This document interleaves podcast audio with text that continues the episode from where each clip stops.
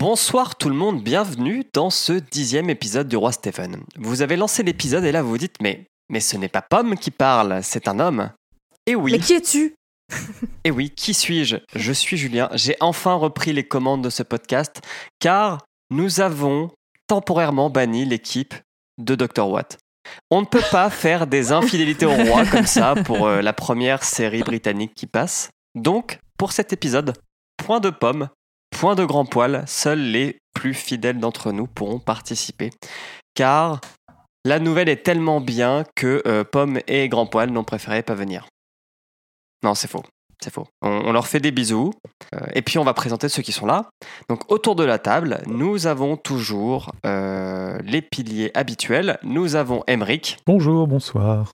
Bonsoir Emric. Ça va? Ça va, ça va. Ce fut dur, mais ça va. Ok.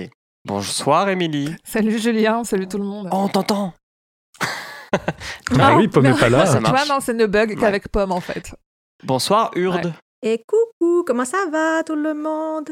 Ça va. À ta voix enjouée, on voit que toi, t'as apprécié la lecture. Ça fait plaisir. Ah ouais, aucun problème. Ah, ça, ouais, les Suisses, on est des, des balèzes. Ah ouais, Et des puis, bonhommes. Et on est des bonhommes. Euh, et puis, nous avons une invitée, quelqu'un que vous connaissez sûrement si vous écoutez les podcasts, car elle en est à sa 36e invitation dans un podcast euh, confrère. C'est Fanny. Bonsoir Fanny. Bonsoir. En fait, non, je crois que sérieusement, c'est la 26e. Eh, à 36, j'étais pas loin. J'avais un, un bon chiffre sur deux. Alors, est-ce que tu regrettes d'avoir voulu participer à cet épisode? Oui. Mais quand on m'a dit, tiens, si tu veux participer, Bienvenue. choisis une nouvelle, tiens, voilà, il y a des titres. Et moi, je dis, oh, bah tiens, je vais prendre un titre au pif. Eh bien, je regrette. Voilà. Pourtant, je tu as pris la saison de l'été, qui est Je, une je belle savais saison. rien, c'est la première fois que je lis du Stephen King. Ah bah, ça- bienvenue. Ah bah, Ah oui, euh, Alors, Emric, de quel Oui. livre allons-nous parler ce soir? Alors, nous allons parler euh, les- des, des Soudoués. C'est un film humoristique de Claude Zidi, sorti en 1980, qui raconte les facétieuses facéties d'un groupe de cancres pour décrocher le bac sans rien faire. Euh, non, en fait, non. On va parler de, donc, de Un élève doué, qui est la deuxième nouvelle du recueil euh, Différentes saisons, et qui correspond donc à la saison de l'été. Elle est sous-titrée un, un été de corruption. Et ça, d'ailleurs, c'est un bon sous-titre, hein, ça va bien avec le avec la nouvelle. Donc, euh, bah, comme euh, comme Shawshank avant, euh, sorti en 82 aux États-Unis, puis en 86 en France, toujours sous le nom de Stephen King, même si euh, là, je pense que celle-là, elle est assez proche des thèmes de Bachman. Oui, c'est vrai. Et Oui. alors, Ça, au nombre de pages, j'ai remarqué qu'elle démarre à la page 122 euh, de, ma, de, de mon édition, et elle finit à la page 344, ce qui fait 222 pages, c'est-à-dire 666 sur 3. Je me demande si c'est une coïncidence. Je ne pense pas. oh purée. Ah oui, non, mais attention, vite, hein, Fanny, la- nous, on envoie de l'analyse euh, pointue. Je vois, je vois. Et Il n'y a jamais de coïncidence chez King, donc euh, tout est possible. Alors, en résumé, c'est l'histoire de Todd, un adolescent qui se découvre une fascination malsaine pour les horreurs du régime nazi pendant la Deuxième Guerre mondiale. Et il euh, va faire chanter un ancien directeur de camp de la mort qui, qui vit dans son, qu'il a débusqué dans son quartier pour que le vieillard lui raconte euh, tout, tout en détail. Et au fil de l'histoire, le Todd et le, et le vieux vont faire ressortir l'un chez l'autre le pire de, leur personnalité euh, jusqu'à ce qu'ils commettent l'irréparable à plusieurs reprises. T'aurais Voilà, pu aussi dire que c'est le début d'une belle amitié. C'est ouais, c'est une nouvelle euh, légère, pleine de pleine d'entrain et de vie. Exactement. Alors, qu'est-ce que vous en avez pensé? Bah, Je vais commencer par Fanny, qui a donc découvert Stephen King grâce par cette nouvelle. Franchement, je me sens mal pour elle. Ouais, ben. En vrai, je me suis sentie. C'est bien écrit et je pense que du coup, c'est fort parce que bah, je, je, je ressens ce qui doit être ressenti, j'imagine, en lisant King, c'est-à-dire de l'horreur, de la, de la colère, je. Voilà. Mais je crois que. J'arrive pas à savoir si j'ai aimé ou pas, mais j'ai quand même, j'aime pas trop. Ça, ça me sent, je me sens trop mal après l'avoir lu, en fait. Il a, il t'a laissé un goût amer? Pire qu'amer. Ok. Aper? Ju- Julien, qu'est-ce que tu en as pensé? Oh. Oh, Pardon. Euh, bah, non, continue, Émeric, ouais. moi j'ai bien aimé. Euh, je, je trouve que c'est- il est moins bien que Shawshank. Il, il fait moins. Ah, L'histoire est un peu plus lourde que Shawshank quand même. On parle pas trop de quelqu'un qui va faire sortir le meilleur de prisonniers, mais plutôt de, de deux personnes qui vont s'entraîner vers le fond. Euh, il est assez dynamique à lire pour le coup. Je me suis pas ennuyé. Je, crois, je, me- je pense que c'est la nouvelle la plus longue des quatre du roman. Ah ouais, elle Euh, est- Il m'a fallu euh, un peu plus de temps pour le lire que, que la première. Et euh, je trouve que euh, on, on- arrive à. Enfin, King l'a a écrit de manière assez bien pour qu'on déteste autant Todd que du Thunder. je suis, je suis d'accord. Ouais, moi aussi. Euh, Émilie, est-ce que tu l'as relu? Connaissant déjà l'histoire, est-ce que tu t'es infligé non. ça? Non, juste, ouais, non, justement, j'ai pas voulu le relire parce qu'il m'a, il m'a trop marqué quand je l'ai lu et c'est, enfin, c'est euh, un des textes les plus traumatisants parce qu'on n'a pas de, enfin, on a une explication beaucoup trop rationnelle en fait. S'il y a, tu peux pas te raccrocher au fait que c'est du supernaturel, enfin du surnaturel et du coup, euh, non, j'ai pas voulu relire ça. Donc euh, voilà, je vous, je vous laisserai dérouler le résumé. Ok. Euh, et bah, Urde, toi, je suppose que tu as adoré. Oui, effectivement, j'ai bien aimé. Euh, je trouve aussi que autant le vieux que le petit jeune sont horribles en, eux-mêmes. Donc, je trouve pas qu'il y en a un qui soit plus horrible que l'autre quelque part. Et, euh, et c'est vrai que j'étais, euh, bah, chaque- je lisais le soir et j'ai, là, j'ai vraiment chaque soir, j'avais envie de savoir ce qui allait se passer. Donc, euh, vraiment, j'ai bien aimé. Ok. Et toi, et, et bah moi, merci de demander. Euh, en fait, moi, j'ai beaucoup aimé le lire parce qu'au niveau euh, du plaisir de lecture, le style est fluide. Franchement, euh, euh, comme, comme pour Shawshank, ça se lit vraiment très bien. Il, il traîne pas en longueur, il décrit les choses qui, il décrit les choses très bien. Il, va à l'essentiel et en même temps, il, il y a assez, il y a beaucoup de détails sans que ça fasse superflu. Et après, bah, il y a l'histoire qui est. euh, les deux personnages qui sont vraiment horribles, mais en même temps, le déroulement est, je trouve, euh, vachement bien. bah, vachement bien amené. Le, on se demande à chaque fois où- jusqu'où va aller Todd. euh, et au final, bah, on, verra jusqu'où il va. Et non, franchement, j'ai trouvé que c'était pas un. Je peux pas dire que c'était vraiment très plaisant à lire, hein, puisque c'est quand même des thèmes lourds, mais on va dire, ouais, ça a été. Le fait que, soit, que la lecture soit facile a fait que c'était, euh, je trouve, facile, facile à finir, quoi. Ok. Je, je pense il aurait, il aurait utilisé le même style que ça. Je, j'aurais- pas fait trois pages, quoi. Et si on commençait à rentrer dedans Parce que plus vite on commence, plus vite on finit. Oui. Oui. Allez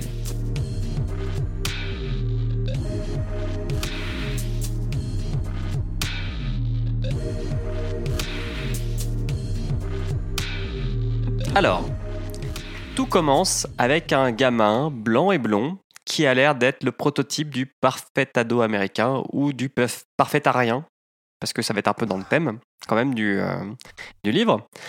On apprend Oui, qu'il a c'est 13 vrai. ans, qu'il s'appelle Todd, et qu'est-ce qu'il fait de ses journées, Todd? Il va faire chien veut monsieur qui le dégoûte.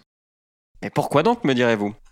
Eh bien en fait, il va aller le faire chier parce qu'il est persuadé que ce mec est l'ancien directeur d'un camp de concentration.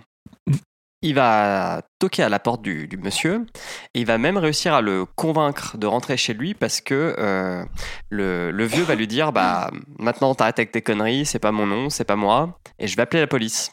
Et donc Todd, qui a de l'assurance pour quand même pour un gamin de 13 ans, lui dit bah ok, appelle la police, j'attends de, de voir euh, ce que tu vas leur raconter. Ce qui est intéressant aussi, euh, c'est que avant d'entrer, il y a un petit moment où il hésite, où il dit bah, tout aurait pu se finir là, mais j'y suis quand même allé. Et euh, effectivement, il y a le, le jeu qui va se passer entre les deux, de qui c'est qui arrêtera en premier. euh. Comme tu dis, il dit euh, ouais, moi je veux rentrer, le vieux veut pas, enfin, etc. C'est vrai. quoi. Et en plus, je crois que dans le passage où il le dit, on sent du regret. Oui. Si je me trompe pas. Oui, il dit quelque chose du genre, il me semble, ouais, si tout aurait pu s'arrêter là. Et, euh, et en fait, non. Et du coup, l'histoire commence vra- vraiment là, en fait. le vieux du Thunder. Moi, je vais l'appeler du Thunder hein, pendant tout le pendant tout le. Alors, il y aura- le oui, on peut préciser, il se fait appeler euh, Arthur Denker. Oui. Pour, Qui est- euh, Son nom de scène. pour passer incognito, oui. Alors qu'en réalité, il s'appelle. euh, J'ai oublié son prénom. Kurt. Kurt. Kurt. Du Kurt. Thunder, ouais. Kurt Dousander.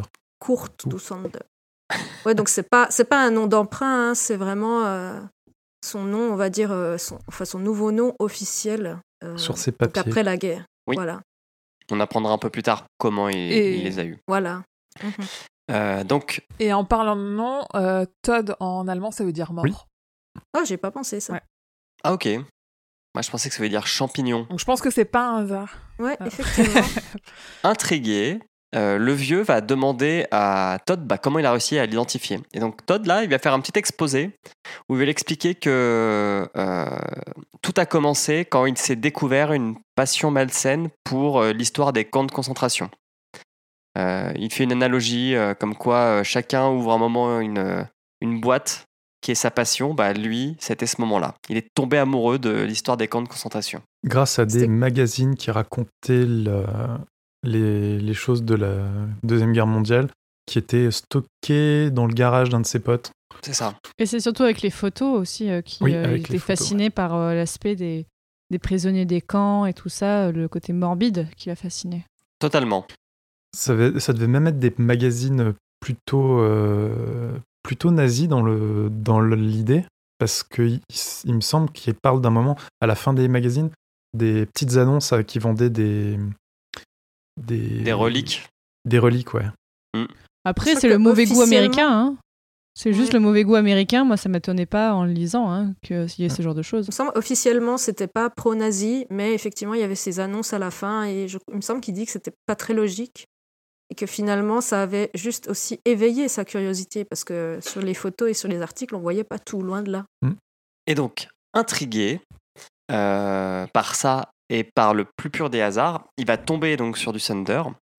Et déjà, il va lui poser des questions sur les camps. Il, il lui dit qu'en gros, lui, il cherche pas l'argent, il cherche pas à, lui extorquer de l'argent. Ce qu'il veut savoir, c'est ce qu'il n'y a pas dans les magazines. Et ce que les donc- détails juteux. Exactement, ce que lui sait. Et euh, histoire de remettre une couche, il va lui expliquer que avant de venir frapper à la porte euh, de ce gars, bah, il a fait sa petite enquête parce que plus tard il aimerait bien être détective privé. Donc euh, il a fait un album photo de ce mec sous toutes les coutures, dans le bus, dans la rue. Et puis aussi, surtout, c'est qu'il a pris ses empreintes Pour Et- être sûr, ouais. Pour les pour être sûr comparer que avec celui. empreintes Exactement. sur un avis de recherche. émis par Israël.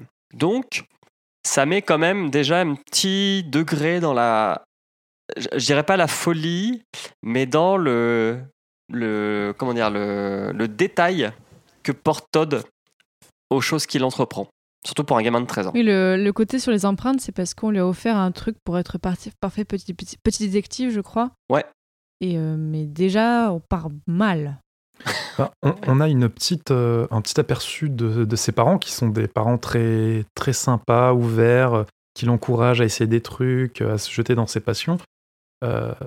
Mais qui le laisse un peu euh, tranquille. Enfin, vas-y, hop, on t'offre des trucs et puis amuse-toi, quoi. Mais Mm. on, on- il joue pas forcément avec, euh, avec lui. Bon, après, ils les utilisent dans leur fonction première. Hein. Ils relèvent des empreintes. Oui. Tu parles des parents ou euh? Non, de Todd. Alors, dans un échange de bons procédés, euh, du Sander va lui expliquer comment il a fait de l'argent quand il a quitté l'Allemagne. Donc, il a passé un peu de temps en Amérique du Sud. Et puis, euh, quand il a failli se faire coffrer, en gros, il a passé un accord avec des Siciliens, avec la Cosa Nostra, qui l'ont aidé à échapper aux chasseurs de nazis. Je crois que c'est chasseurs de nazis, hein, le terme des gens qui se sont mis à rechercher les nazis euh, Oui, après la guerre. exactement. Il a eu chaud plusieurs fois, mais il a toujours réussi à s'échapper. On arrive à un petit point Shawshank, puisqu'on lui, parce qu'il explique que bah, il a toujours eu assez euh, d'argent pour vivre, grâce aux bons conseils qu'un banquier lui a donné euh, avant d'être emprisonné l'année d'après parce qu'il avait tué sa femme. Donc là, chut, et on Connexion. apprend même le nom du banquier qui est euh, Dufresne. donc on n'a pas de doute possible quant à euh, l'histoire de Shawshank. Il a dit je m'en souviens parce que ça ressemblait à mon nom donc euh. Thunder. C'est vrai. Euh, Todd donc dévoile qu'il est venu chercher du croustillant sur les camps. Euh, et à ce moment-là, euh, du Thunder, lui, va faire une sorte de leçon de morale où il va expliquer que l'histoire est écrite par les vainqueurs et pas par les vaincus, que du coup, euh, seuls les vaincus sont coupables des pires agissements, mais ça veut pas dire que les vainqueurs sont tout blancs. Bla bla bla bla. Ça fait un peu mauvais perdant. Juste un peu. Juste un peu. Puis, euh, il va aussi donner le sentiment du Thunder d'une paranoïa. Bon, on voit qu'il n'est pas très serein parce qu'il se dit qu'il y a des gens qui le dévisagent un peu partout et que c'est pour ça qu'il sort peu, c'est pour ça qu'il est chez lui, c'est pour ça qu'il picole, c'est pour ça qu'il fume. Est-ce qu'il se sentirait coupable? Ah ah, Ah, sait pas. ah. En tout cas, il, il est, il est pas bien. Il est, euh, Todd, il est un peu déçu quand il le, quand il le découvre. Il s'attendait à quelqu'un avec un peu plus de prestance. Ouais, heureusement, il va le remettre en selle. Ouais, Parce qu'à l'heure actuelle, c'est plus un vieux clodo qu'autre chose aussi. euh, bah, que ce soit au niveau de la clope, bah, c'est ça. Ouais. Je Oui, ne l'invente pas. hein. Donc il dit, bah, en plus il est un peu dégueu, il fume, il boit, euh, voilà, il est tout vieux, tout décrépit. Donc euh, Il se laisse aller. C'est voilà, c'est pas du tout l'image qu'il a qu'il a vue dans les magazines. Exactement. Donc là, nous étions en juillet 74. Nous passons en août 74, où les deux compères papotent autour d'un Big Mac de la réutilisation des uniformes en papier entre prisonniers dans les camps quand ils allaient dans les douches. Ça a l'air tout à fait... En fait, c'est ça qui est choquant, c'est que cette discussion, pour eux, est tout à fait normale. Euh, Todd, il a une fascination morbide, mais et par contre, le vieux, il est un petit peu réticent à en parler. Alors, il est réticent, on verra pourquoi après, mais enfin, on sait pourquoi parce qu'il a, il a toujours un peur que Todd se lasse et finisse par le, par le dénoncer. Le balancer. Mais euh, j'ai pas eu l'impression que ce soit une discussion normale. C'est c'est Todd qui tente de, de mettre une ambiance, on va dire, euh, de, banal, de banalité, mais au final, c'est- je sais pas, j'ai pas eu l'impression que l'ambiance soit, soit si détendue que ça, quoi. Je dirais au départ, Todd est très détendu, voire euh, plus que détendu, et le du Sander, il est il, il est pas bien, il veut pas en parler, enfin il bloque en fait. On verra qu'après ça changera, mais au début c'est quand même il raconte, mais il n'a pas très envie quoi. Certes. On, est, on arrive en août 74, euh, en septembre 74, pardon, je vais la refaire.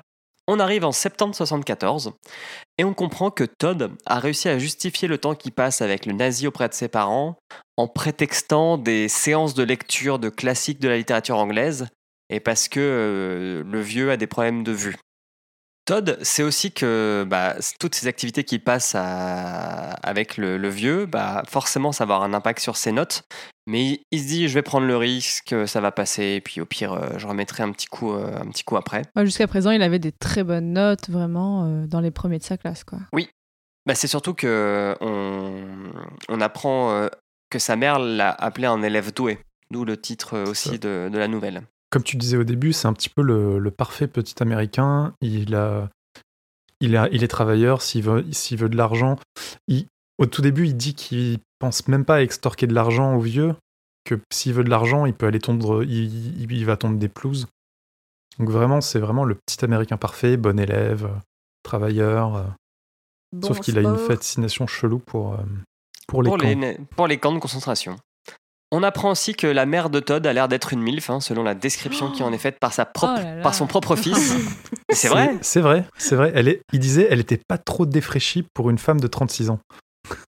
Mais tout le, pendant, Les tout trentenaires la- apprécieront. Ouais, 36 ans. pendant toute la nouvelle, le regard de Todd sur sa mère et sur ses parents est horrible. Ah, mais horrible, oui. horrible. De... Ah ouais, tu l'as vécu comme ça? Ah, mais enfin, enfin, je veux dire, euh, moi, est-ce- qu'est-ce que je pensais de moi, de mes parents à 13 ans? Et enfin, il en pense vraiment que de la merde, quoi. Enfin, c'est. Bah, il a quand même une très haute opinion de lui-même. Oui, voilà, c'est ça. Et que ses parents sont bien, bien en dessous de lui. Mais voilà, ça prouve déjà que le mec, il a quelque chose dans la tête de bizarre. quoi. Clairement. Et puis, euh, il y a un autre truc qui m'a beaucoup fait rire sur ce passage, c'est que bah, les parents, leur principale peur, c'est la sexualité en fait, c'est le sexe. Alors que tout ce qui est lié à la guerre à la violence, mais ça passe crème. Pour eux, c'est. Il n'y a aucun problème. Enfin, ils savent pas hein, ce que tu es en train de faire, mais pour eux, c'est vraiment pas la principale préoccupation. Quoi. On avance, nous arrivons en octobre 74. Et en fait, euh, Dussander explique qu'on utilisait parfois d'autres gaz que le zyklon B dans les camps, euh, notamment un qui avait le nom de code Pegasus et qui faisait danser les personnes en parallèle d'une mort certaine. Donc c'est un passage un peu dur à lire. Très dur. Novembre 74, le couperet est tombé, Todd a merdé et ses notes sont décevantes. son père l'engueule et euh, bien sûr, bah, son père dit euh, maintenant tu vas arrêter de voir euh, le vieux à qui tu fais des lectures. Todd, très très bon manipulateur, on peut le dire quand même, très très bon, va retourner la situation, va dire tu ne peux pas punir une vieille personne qui n'arrive pas à lire et, et qui attend que je vienne le voir tous les jours pour mes mauvaises notes. Je veux bien arrêter d'y aller le mercredi, si tu veux. Moi je dis beau move. C'est Ah, comme tu dis, en fait, c'est depuis le début, mais surtout à partir de là, on voit qu'il qu'il qu'il va les, les manipuler complètement. Et Totalement. c'est là, c'est là qu'on découvre que Todd a des problèmes de. Enfin, je sais pas si vous l'avez senti là, qu'il a des problèmes de, de- à, à contenir sa colère. Parce que son père le voit dans ses, voit dans ses yeux que le fait de remettre en question les visites aux vieux, ça déclenche quelque chose. Une petite lueur. Et ouais, Ah Et- oui, oui, j'ai- j'ai- t'as raison, parce qu'il y a même quelque chose qui est dit qui n'est pas repris. Il me semble son père dit qu'il sait qu'il y a un problème. Effectivement. Et, et du coup, C'est il est- vrai que mais, ça a mais pas par été contre, le, repris. le père a pas envie que cette petite lueur continue. Du coup, il est, il, très vite, il cède sur le plan que, que Todd lui propose. J'ai l'impression qu'il en avait presque peur quelque part. Ah oui, oui, moi je l'ai senti comme ça aussi, qu'il avait vraiment peur de son fils. Et euh, en disant, oh là, enfin, est-ce qu'il y a quelque chose de plus que ce que je voyais derrière mon fils Ah non, moi, moi, non, c'est bon, allez. En fait, non, c'est bon, c'est un enfant tout à fait normal, voyons, n'y pensons pas. C'est surtout, si je me souviens bien, qui, qui voit dans son fils, un, qui se voit comme étant un, un copain de son fils et qui n'a pas envie de perdre ça. Et c'est là où on comprend que les parents, il y a un souci dans l'éducation, qui sont, euh, enfin, trop, pas, peut-être, peut-être pas assez impliqués, qui se voient un peu Oui. trop comme des, Comme les des sent pas très, pas comme des très parents. investis. Ouais. Les en- Ils l'aident pas, enfin ils font rien, mais par contre, dès qu'il fait une mauvaise note, ils lui tombent dessus Ouais. en fait. Surtout qu'il pense avoir tout bien fait jusque-là, quoi. Il- Ah oui, oui, la, la- la mère, à un moment, elle se dit euh, qu'elle a quand même bien réussi son fils. Quoi. Quel, quel bel enfant. Quel, quel bel enfant. Todd Baby. Ted Baby. Ah ouais, ça c'est non, non. Je sais pas si c'est un problème de traduction d'ailleurs. J'ai trouvé ça étrange, euh, mais je me suis dit peut-être traduction. euh, Parce qu'il y a deux, trois fois, on a des traductions un peu bizarres. Ouais. Donc, euh, Et sa Ouais. mère aussi, je sais plus. quoi Il l'appelle Monica la Baby. mère Oui, voilà, Monica Baby, c'est. Ouais. Ah C'était vraiment très dérangeant. C'est Ouais, malsain. très Mm. mal Je sais pas si c'est malsain, moi je me suis plutôt dit que finalement ils se parlaient d'égal à égal et ils sont pas égaux. Je veux dire, il y a ses parents-enfants quoi. Mais c'est une euh, obligation Ça fait partie de cette. euh, Ouais, alors aussi, mais là tu vois qu'il y a un problème quoi. Décembre 74, Todd est sympa. Todd fait des cadeaux. Qu'est-ce qu'il va offrir à Dusander Un petit Oh. uniforme nazi, au calme. Et puis il va faire quoi? Il va jouer à Mickey dans Fantasia. Donc à la place d'un balai, bah, il a un vieux nazi à qui il donne des ordres. Et puis qui fait bouger dans tous les sens. Ça a l'air marrant comme ça. Et il prend un petit peu peur quand même. Il prend un petit peu peur, ouais. Ouais. Au début, le, le, le vieux il est pas convaincu, hein, il fait. Il se laisse donner les ordres et finalement il joue le jeu. hein. On sent Bah, que, ça revient. Quoi.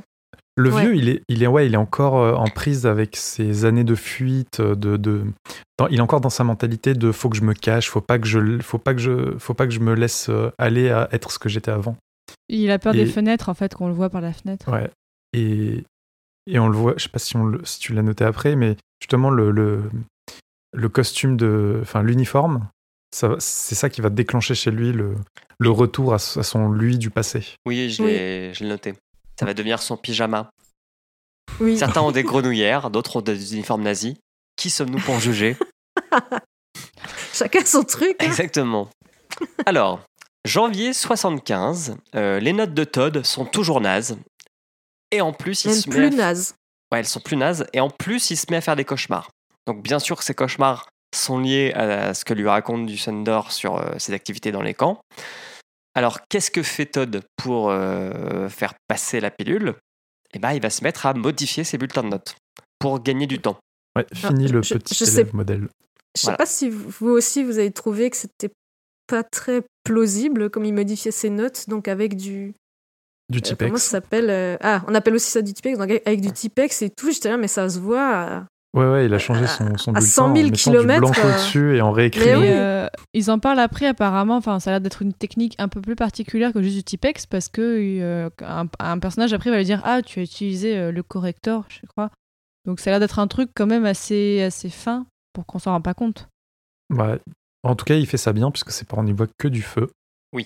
Et du côté du vieux, euh, là, il commence à dire, bah, il, il le dit pas, mais il le pense intérieurement, euh, on est dans sa tête, qu'il a une, ça libère en fait de partager son passé avec Todd. Au début, il était très réticent, comme vous disiez, mais maintenant, ça fait maintenant 5-6 mois que ça, a lieu. Et bah, euh, il, ça lui fait du bien. Il aime ça. Février 75, du euh, dîne chez les parents de Todd et il fait un très bel effet auprès de ses parents. Euh, il s'invente un passé de réserviste dans l'armée allemande. Euh, il dit que les camps euh, le dégoûtent. euh, il, il joue merveilleusement bien le. le Ah, c'est son personnage. Le, le C'est sa personnage du- couverture du, depuis des années. du, du- de l'allemand Oui. reconverti qui a subi la guerre plus qu'il ne- qu'il n'était actif. Et le seul qui ne kiffe pas sa soirée, c'est Todd.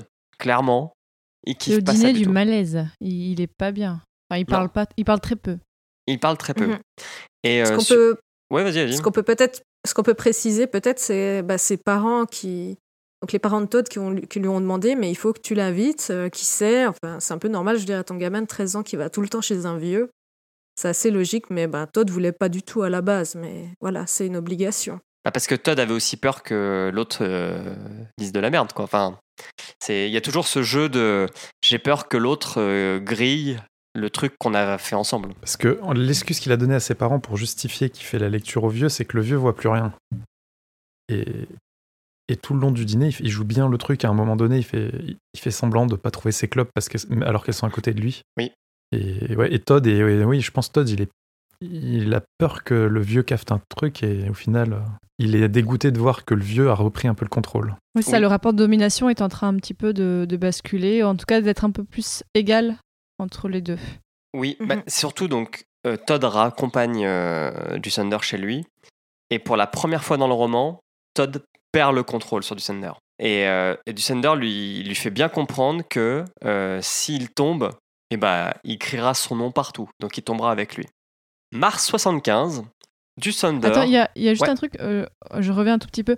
Il y a aussi un truc, je sais pas si on en a parlé, c'est que une des choses qui fait que du Thunder, parce qu'en fait, il pourrait dire c'est un peu ma parole contre la sienne, mais euh, je crois que c'est dit dès le début que euh, Todd dit qu'il a confié une lettre à un de ses camarades où Oui. il dit tout. Exact. Et Oui, qu'en fait, vrai. il dit au vieux si, vous me, si je disparais, eh ben, cette lettre sera publiée et donc on saura tout. Ouais. C'est quand même une, une des menaces fait, qui fait que le vieux dit ok, bon, bah, je vais faire attention. euh, euh, Ouais. au, dé- au début, c'est une grosse menace. pour, Sachant que euh, le vieux ne veut pas euh, être euh, euh, refourgué à Israël pour être jugé de ses actes. Mhm. Parce qu'il pense à Eichmann qui a été pendu euh, quelque temps avant. Exactement. Oui, puis aussi quand même le, le vieux, il est quand même malin. Il se dit, mais il y a quand même très peu de chances que ça soit réel ce que le gamin raconte. Mais il se dit, je peux pas prendre le risque. Mm-mm. Donc, il joue quand même. Mars 75, donc, du Thunder a des nouvelles passions. La première, c'est de dormir en uniforme nazi. Ça l'apaise, ça l'empêche de faire des cauchemars, ça le calme. La deuxième, c'est de choper des chats pour les cramer dans son four. Oui, parce que l'uniforme nazi finit par ne plus faire tant effet que ça. Ouais, clairement, euh, on sent que la bête a commencé à être réveillée. Quoi. Hop, hop, hop, Ouais. hop, hop, hop. Mais- oh, mais qui un est grand là poil Quelqu'un Ah, aurait pris un bonsoir. tardis Salut, pour grand arriver.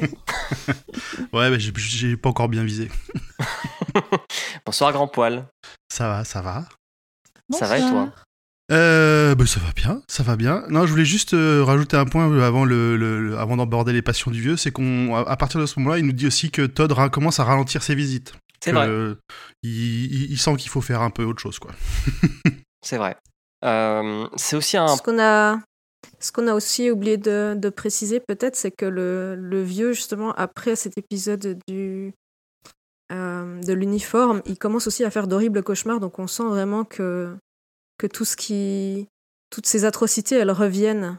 Et justement, bah, une raison qu'ils le mettent pour dormir, c'est celle-là, c'est que finalement, en mettant son uniforme, il n'a plus les cauchemars.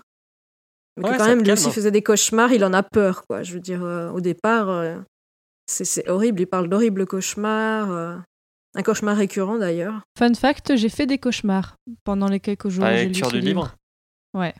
Où je rêvais que je m'enfuyais d'un camp nazi. Ah On oui. peut pas appeler ça un fun Ah fact. ouais Oh, quelle angoisse. Ah pas du oui, fun le- fact, Quand je vous dis que ça a été dur pour moi, vraiment, ça a été dur. Non, non, mais on te croit. Hein. Pour continuer dans la légèreté et la délicatesse, euh, donc euh, Dussander va raconter que comment les prisonniers faisaient un peu de contrebande dans les camps, comment ils se cachaient euh, des diamants dans l'anus ou qu'ils les avalaient et à chaque fois qu'ils les déféquaient, ils les ravalaient. Enfin, c'est un passage qui est encore plus compliqué à lire que celui du, euh, du gaz qui fait danser les mecs. Ah bon? Oui. Ah, moi, C'est- je... C'est sale, mais euh, non. euh, Ouais, moi j'ai trouvé l'autre quand même pff, vraiment euh, pas terrible. Celui-là, bah pff, ouais, c'est un peu dégueu, mais c'est pas horrible quoi. Ouais, bon après en plus il explique que lui il gardait des prises, que le reste était parti. Enfin, il y a quand même un côté malsain de. bah, Il y avait une histoire aussi d'un bijou morts, qui se transmettait de famille en famille, non? De- Ouais. D'une femme ouais. qui l'avale et qui le, donc le chie, qui l'avale, qui le chie pour le garder, mais ça finit par lui euh, tailler les intestins en fait. Eh oui. Et c'est- Ah, c'était horrible. Eh oui, Mhm. vous voyez qu'il était horrible ce passage.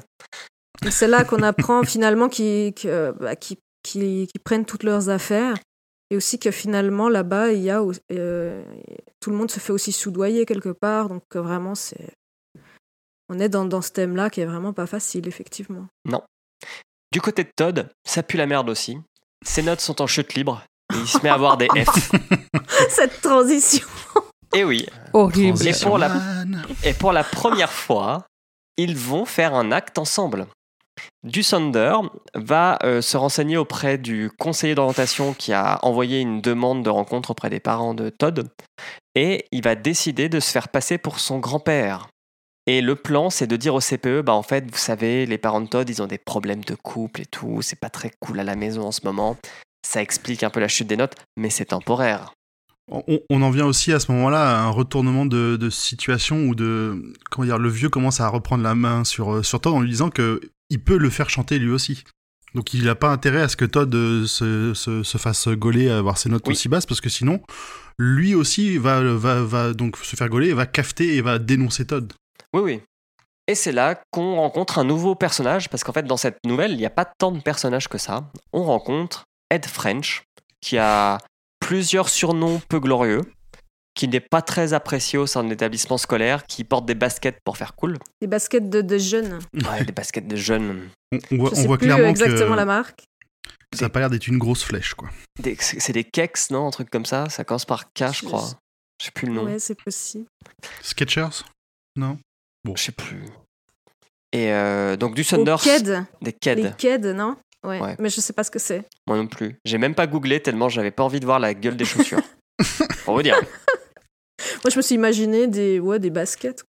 Moi, je me suis Avec des imaginé velcro. des converses, un mélange entre un des converses, des requins et des crocs. Moi, j'ai imaginé, des... Des converses à velcro. Moche. j'ai imaginé des baskets montantes dorées avec des, des, des ailes sur le côté. Mmh.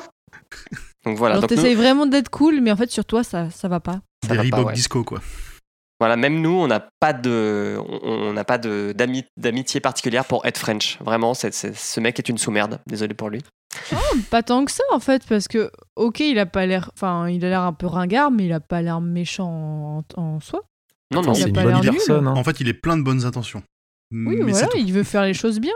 Certes. Moi, j'ai trouvé que pff, ils servaient à rien, en fait. Ouais, bah alors, surtout si t'as vu le film, tu peux. Oui, alors, bon, depuis que j'ai vu le film, on en reparlera après, mais Dans le film, il quand tu dis pas Anne. French, On peut dire ça. quand tu dis Ed French, à chaque fois, j'ai sa tête. donc J'en peux plus, quoi. Donc pour ceux qui n'ont pas vu le film, Ed French est joué par Ross de Friends avec une, Avec une moustache, moustache. horrible. Ah, On est dans la porn-stache la plus dégueulasse possible. Ouais. Donc, on va revenir à nos moutons. Dusander euh, rencontre Ed. Euh, il lui sert le mensonge du problème de couple des parents. Ça passe nickel. L'ambiance est bonne. On se permet même de fumer dans le bureau, même si c'est pas permis, parce que bon, on est entre gens cool. En mode tranquille, pépère. Et puis, euh, par contre, Ed va vouloir que les parents de Todd aillent voir un, conseiller- conjugal. Pardon. Et ça, ça peut pas avoir lieu, parce que sinon, ça veut dire que le mensonge est gaulé.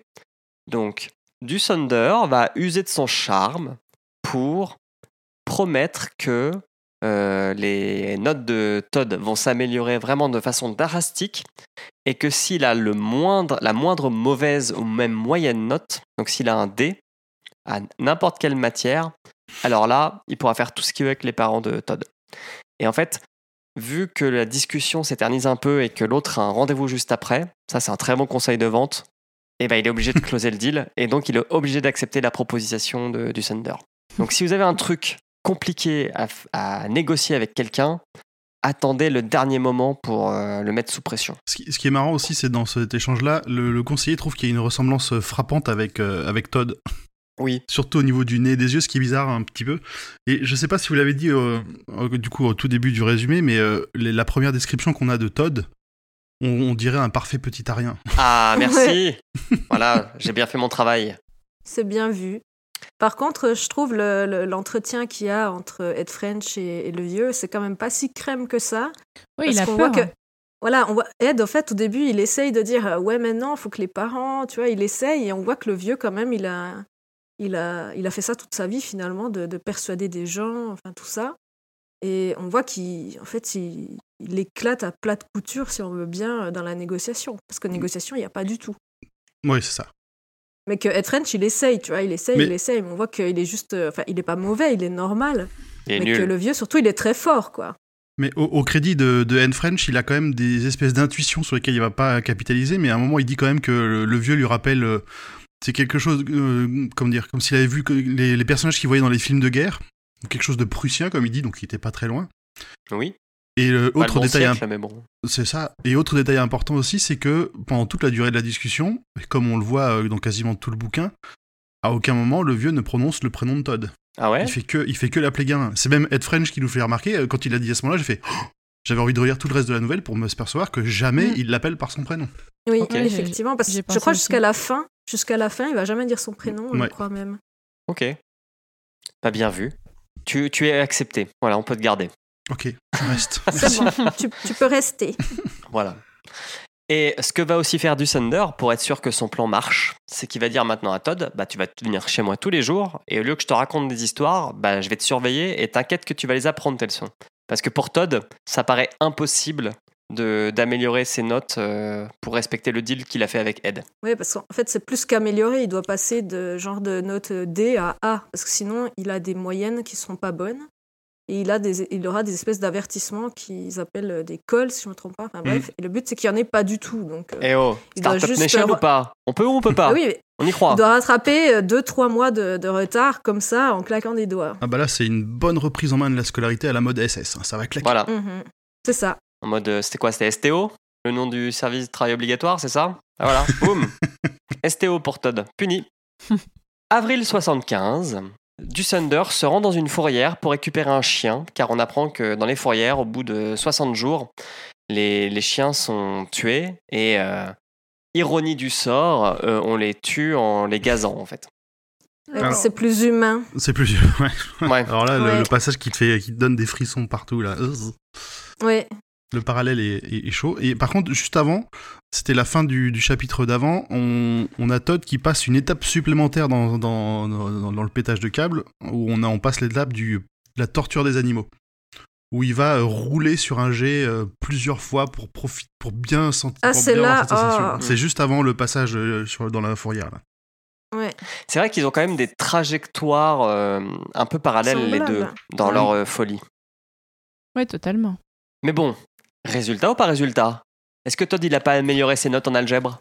Mais si. Euh, Ben voilà, on n'a pas dit pas Todd. ça. Par contre, sa mère, elle, elle s'inquiète parce que, comme toute bonne mère, bah, elle se dit Oh là là, mon fils, il perd du poids, il y a quelque chose qui va pas bien. Qu'est-ce que ça pourrait droguer. être? Il va se droguer. Et bah Il doit non, faire l'amour. il va vouloir faire l'amour. On a quand même une discussion sur l'éveil sexuel de leur fils.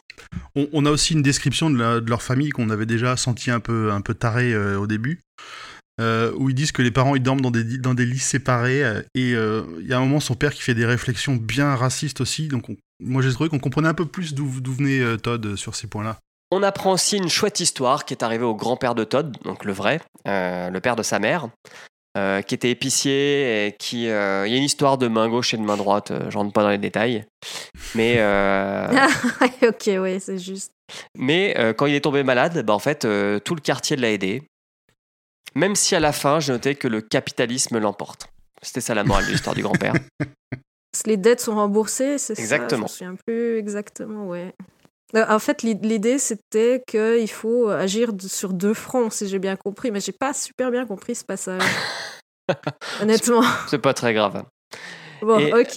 Et euh, par contre, la mère de Todd va aussi se demander si euh, bah, Todd ne pourrait pas faire quelque chose de mieux de son temps. D'où aussi la vision capitaliste du monde. Car, euh, bon, aider un vieux à lui lire des bouquins toute la journée, c'est bien, mais ça rapporte rien. Donc, il pourrait soit tondre des pelouses, soit, soit euh, améliorer encore ses notes, quoi. Soit bosser un peu plus.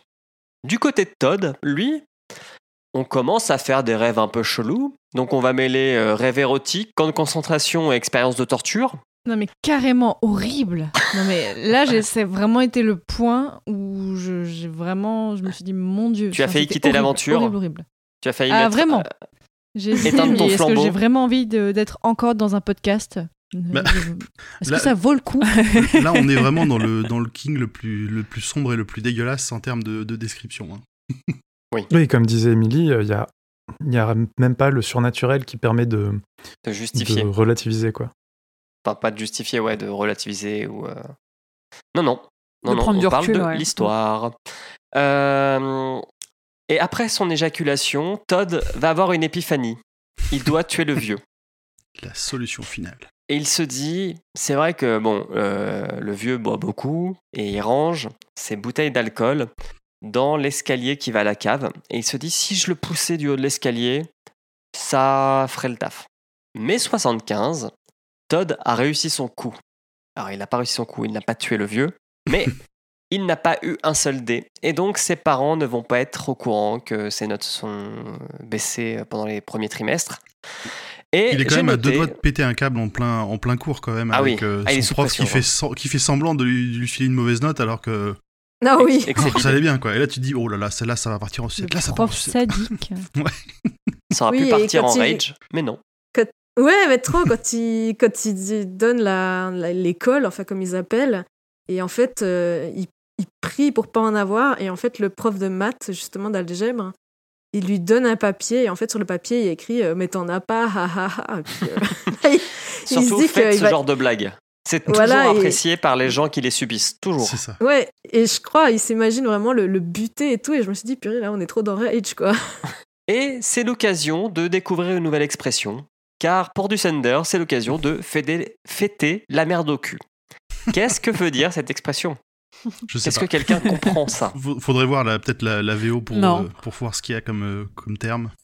Est-ce que c'est une traduction littérale? Euh, Je ne sais pas. Alors c'est pas en italique, donc c'est pas en français dans le texte. Non, Parce mais ça peut a- être une mauvaise a- traduction de l'allemand Il y a eu des traditions littérales, parce que je me souviens à un moment, il y a marqué les, les notes de Cliff, ce qui est plutôt euh, con, parce qu'en anglais, c'est un truc qui se dit Cliff's Note, et c'est, euh, ça a aucun rapport avec un cliff, c'est juste les, les notes de bas de page, quoi. Bref, bon, c'est pas la première fois que la traduction est un peu à désirer. Je trouve qu'elle elle y est plusieurs fois quand même euh, dans le roman. Il y a plusieurs fois où je me suis dit ah mais là c'est formulé bizarrement, notamment pendant les descriptions, ce genre de choses. Ça m'a un petit peu gêné euh, pendant la lecture. Ah, mais c'est Mhm. ça dans tous les Kings. hein. Donc, euh, c'est Enfin, notre, moi c'est mon premier hein. c'est notre Voilà. quotidien. Donc on va boire un verre. Et puis on va avoir une bonne histoire de Pépé Nazi. Parce que ça fait longtemps qu'on n'a pas eu une histoire de Pépé Nazi. Oh oui, Mais- Pépé Nazi, raconte-moi une histoire. Mais Todd, il aime pas trop Oh, d'être à c'est ça. affreux. Donc moi, j'ai, moi je, je- je voulais vous donner une, petite anecdote. Perso, quand j'avais des bonnes notes, j'avais plutôt des jeux vidéo. Et je trouvais ça plus cool que des histoires de Pépé Nazi. Mais bon, chacun son trip. En plus, Pépé pas. Nazi bourré, ou en tout cas, il fait Mais- bien semblant. T'aurais pu avoir des jeux vidéo de nazis aussi. C'est vrai. J'aurais pu avoir euh, Wolfenstein. Enfin, Wolfenstein. où tu tues les nazis, on va dire. Où tu tues les nazis, on va dire. Bref, on arrive à un point où Dussender, il fait clairement le malin. Et puis il se met à lui raconter une fable. En fait, cette fable, c'est juste l'histoire qui se déroule euh, entre eux depuis un an. C'est ça. C'était- en allant elle- chercher sa bouteille. Elle, était bien. Au, au départ, je l'ai pas, euh, tu- je l'ai pas saisi tout de suite que c'était la, la même que c'était exactement euh, ce qui est en train d'arriver à Todd. Et en gros, il lui, dans la fable, on- il lui explique que bah, il- le, le- le- le jeune faisait le malin, mais qu'il il s'est pris les pieds dans, le, dans son propre piège. quoi. Mm. Mais intérieurement, Dussender, il admet qu'il aime bien le gamin en fait. Mais comme il n'est pas né de la dernière pluie, le vieux, il lui raconte aussi à la fin de sa fable que euh, il a écrit toute cette histoire et que cette histoire, il l'a mis dans un coffre à la banque et que si jamais il meurt, eh bah, ce sera des tiers indépendants qui vont ouvrir le coffre et que donc bah, son histoire, elle va euh, être révélée à tout le monde. Et Ah, paf Là, il y a Tel est pris qu'il croyait prendre. Il y a pétage de câble de Mhm. Todd, qui en plus panique parce qu'il se dit mais, mais il est vieux, enfin tu es vieux, tu peux mourir n'importe quand, surtout vu comment tu picoles, t'es pas en bonne santé, il est pas bien. Et qui a rajouté dans le conducteur impasse mexicaine? C'est moi. Alors, Explique-nous. Parce qu'il y avait une blague, il y avait une blague homophobe à la place, donc j'ai remplacé. ah oui, Ah, ok. ah, oui, ah, je l'ai, je l'ai ce petit passage d'ailleurs. Il est sympa, hein. je vous le dis pas. Non, non. On a aussi une petite pub pour les couteaux suisses. Toujours prêt à rendre service hein, dans un conflit avec des nazis, les Suisses. Ça fait, ça fait plaisir. Ouais. Il, il- Oui, pour être euh, plus précis, ils disent que bah, finalement, il y a énormément de couteaux suisses qui sont vendus, donc euh, c'est pas traçable. Mais euh, du coup, c'est, ouais. le moment. Alors, sur la fin de la scène, on a quand même Todd qui, est en, qui, qui envisage très fortement de, de tuer du Sander et qui nous dit qu'il a quand même une érection à ce moment-là, quoi. Ouais, ouais, oui, il est pas Ah bien. oui, c'est Oui, juste. Il est, il est au garde à vous, il est prêt. Là. Parce que c'est vrai que le Si on couteau avait un suisse, c'est avec ça qu'il peut psychopathe, tuer du Thunder. hein. Ouais, ouais. Donc là, on a après les tortures d'animaux, là, on est, il, passe l'étape suivante. Là. Et donc, nous sommes en, nous sommes en juin 75. Todd se rend chez le vieux et trouve un corps affalé sur la table de la cuisine. Et là, il se dit Putain, l'autre il est mort, je suis dans la merde. Mais non, c'est bon, Pépé est juste bourré. Todd, qui n'est pas rancunier, va le remercier parce que ses notes sont devenues excellentes. Et il va lui proposer sur cette bonne parole qu'on arrête cette histoire. Mais du Thunder lui dit Ça va pas se passer comme ça, mon vieux. Je ne crois pas en toi. Et je ne crois tellement pas en toi que je crois même pas que tu écrit une lettre. Parce qu'en fait, t'as pas de pote. T'as pas de pote à qui tu tiens assez pour donner ce genre de lettre. Alors, t'as t'as pas passé du coup le, le passage où euh, il, il croise un clochard pour la première fois et il. euh, C'est juste après. C'est juste après, pardon. Et donc, il part à Hawaï avec ses parents parce qu'il a bien mérité ses vacances. Et qu'est-ce que va faire Todd juste avant de euh, partir en vacances? Il ne va pas faire du ranger packing de ses affaires. Non, non, non, non, non. Todd va péter un câble. Il va tuer un clochard gratos avec un couteau de boucher. Il va lui mettre 37 coups de couteau. Ah. Mais pas en pleine rue, dans un endroit un peu caché. Il a pris ses dispositions quand même. C'était quoi? C'est dans, dans une ancienne gare euh, Sous un truc, je sais plus quoi? Ouais, c'est Oui, un terminus de de gare, je tuyau, crois. euh. Ouais. Ouais. Juillet 75, du Thunder reçoit une carte postale de Todd d'Hawaï. Ce type pas mignon. Il lui explique que c'est la- les vacances, c'est cool. Le texte le plus euh, froid du monde. Oui, Moi, j'en fais des meilleures des cartes postales, hein, mais là, vraiment, c'est euh, factuel. C'est euh, voilà, c'est tac, dur de tac, faire tac, une bonne tac. carte postale. Ah. Ouais. oui, mais là, c'est vraiment la, la carte postale obligatoire, tu sais. Ah oui, il faut qu'il justifie tout le temps qu'il passe avec ce vieux. Il pouvait pas ne Ouais, pas envoyer il de tire à la carte postale. ligne, quoi. Il tire à la ligne, clairement. C'est exactement ça. Du côté du Thunder, euh, on va se mettre à inviter des clochards chez soi. Parce que. euh, Et c'est pas pour ce que vous croyez. Non. Alors, dans le bus, euh, le premier clochard qu'il rencontre euh, va penser que euh, est homosexuel et est, int- est intéressé pour avoir des faveurs sexuelles contre de l'argent. On verra plus tard que c'est pas trop le cas, quoi. Là, dans la narration, euh, donc depuis l'heure, j'arrêtais pas de vous dire juin, juillet, nanana. Là, le temps va commencer à s'étirer.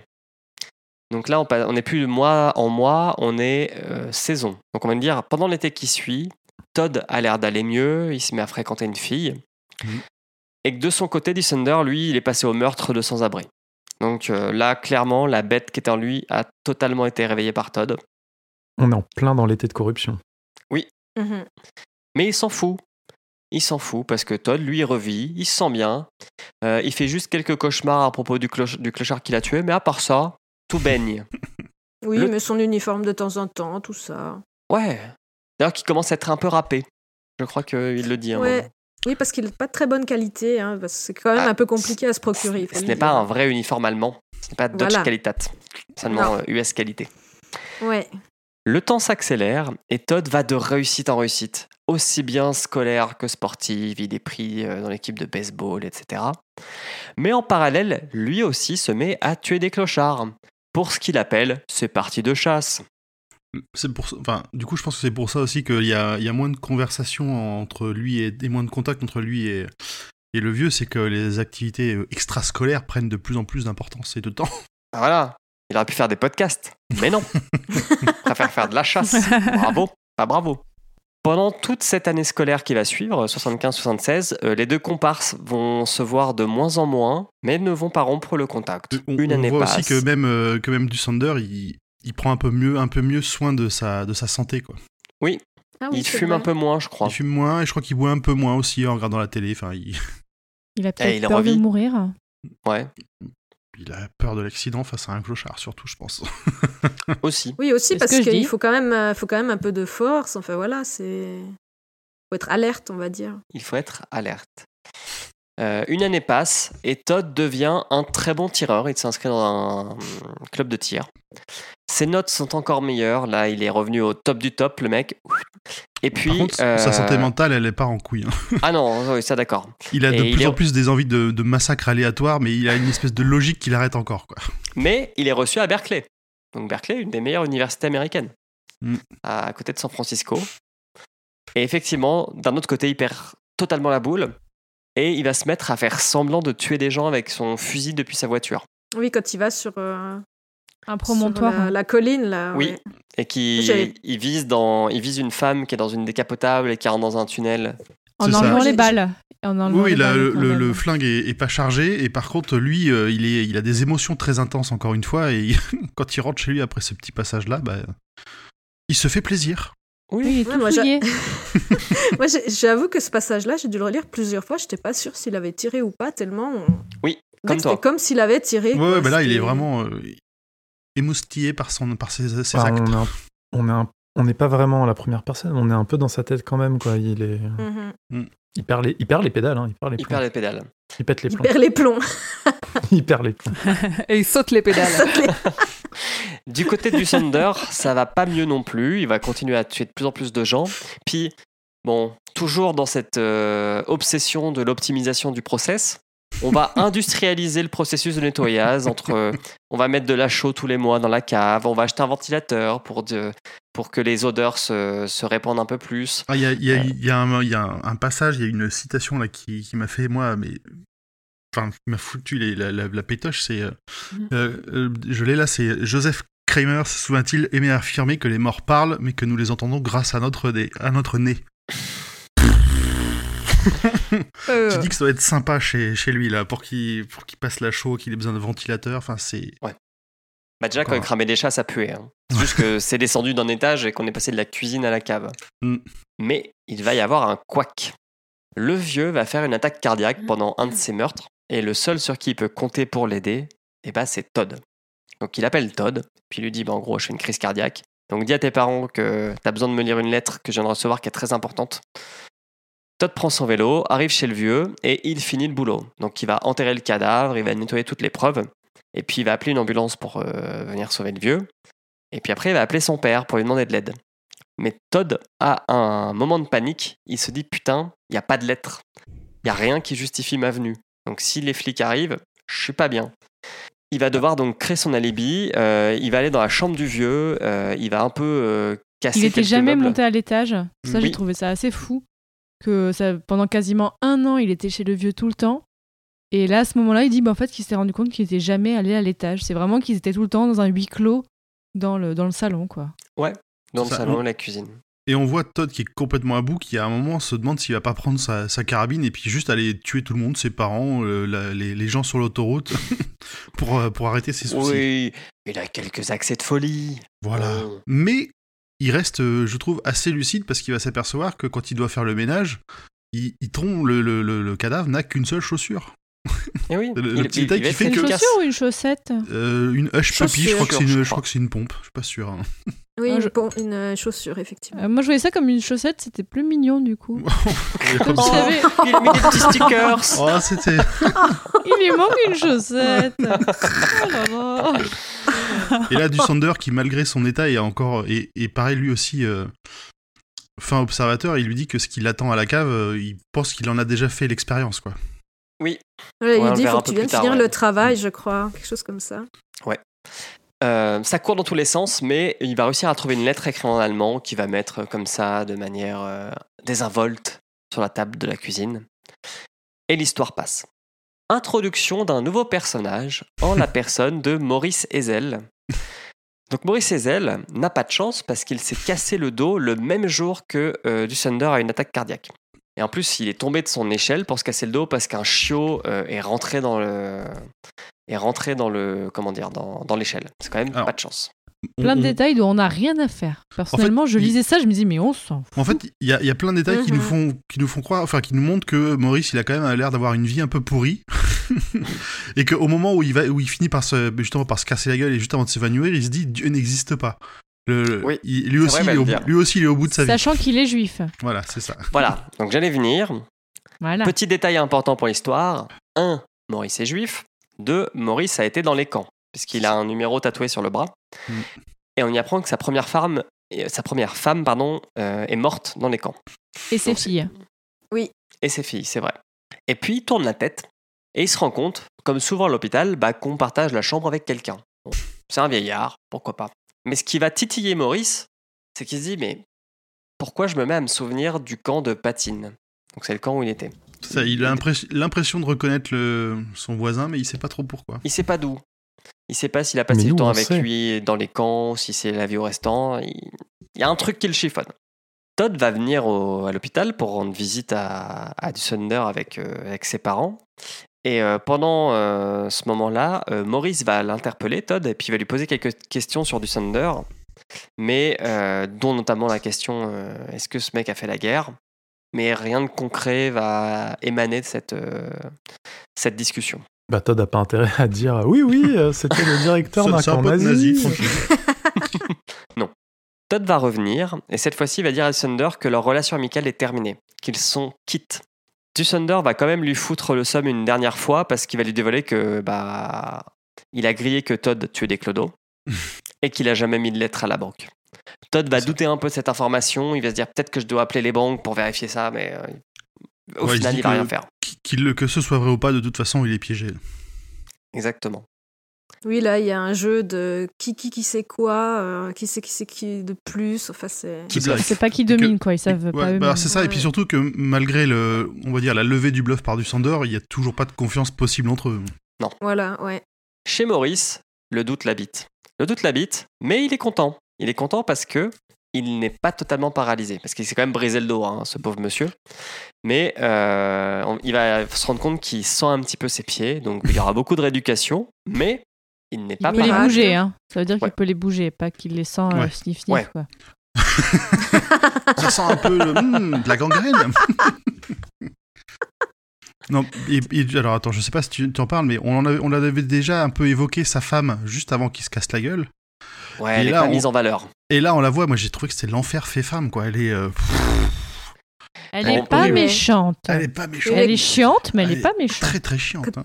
Quand elle était plus jeune, elle était bien, mais bon, là, maintenant, c'est fini la quarantaine. Ouais, puis bon, Ah bah, c'est pas la maman de Todd. hein. faut dire que King, quand il veut décrire une femme infecte, il est plutôt doué pour le faire. Quoi. Il- Ah oui, c'est pas la toujours, première euh, fois que dans un roman, euh, on voit genre de truc. Moi, je me rappelle de la mère du petit juif dans ça, dont je me souviens plus le prénom. Elle était pas très mise, De Stan. Mais elle est, euh, elle, elle pareil, était pas elle mise en valeur. Quoi. elle me donne- non, mais c'est pas une question d'être mise en valeur ou pas. C'est t'as envie de lui coller des baffes dans la gueule à chaque fois qu'elle ouvre la bouche. Et puis la nuit arrive, et Maurice Oh. a aussi une épiphanie. Son voisin de chambre est l'ancien directeur du camp où il a séjourné. Il en est sûr maintenant. Oui, on explique, ça c'est aussi intéressant que en fait, dans les camps, ils faisaient des interrogatoires et euh, au lieu de les menacer avec euh, des violences ou quoi que ce soit, ils prenaient un ragoût et du coup, euh, ils leur disaient, bah, souvenez-vous, euh, dites-nous tout, racontez-nous tout. Et c'est justement sur ces petites intonations qu'il va reconnaître euh, du Sander en fait. Mais en fait, il- ces, il- ces il se- petites phrases. C'est l'odeur du ragoût, non C'est l'odeur du ragoût. En fait, il y a un moment, il, euh, il y a une odeur qui lui fait penser à, à de l'agneau et euh, il se, il comprend pas très bien pourquoi. Et nous, on- comme on a eu cette partie de l'interrogatoire, on se doute que c'est euh, en rapport avec ce ragoût. Mais à ce moment-là, il, le- ah, il, le, j'ai cru que c'était. il le reconnaît pas encore. Il le reconnaît pas encore parce que c'est encore une- un passage où sa femme arrive et interrompt son fil de pensée et l'empêche d'arriver au bout de, de sa mémoire. Ouais, ça c'est avant la nuit. Oui, avant. Mais moi, je croyais que c'était vraiment les petites intonations et certains mots-clés. euh, Bah, Surtout dans la narration, c'est écrit en petit, en italique. On, on voit que ça le travaille. Ouais. Chez Todd, la maîtrise de la colère devient de plus en plus compliquée. Alors, euh, il a une nouvelle petite amie avec qui il perd son pucelage. Euh, sa première n'a fois, pas l'air génial. hein. sa première fois a l'air de s'être bien passée. Mais après, on comprend que pour lui, c'est un peu compliqué de ne penser qu'au sexe pendant le sexe. Euh, mais il est endurant et ça a l'air de faire plaisir à sa, campagne, à sa compagne pardon, qui a euh, des multiples orgasmes. Chacun Mais interprétera cette comme version du sexe adolescent comme il entend. Oui, C'est clair, Oui, oui. pareil, on ne juge pas. Et puis, on se rend compte aussi que Todd, il commence à devenir euh, antisémite. Il a des réflexions bizarres sur les juifs. Euh, D'ailleurs, sa petite amie euh, est juive, de ce qu'il dit.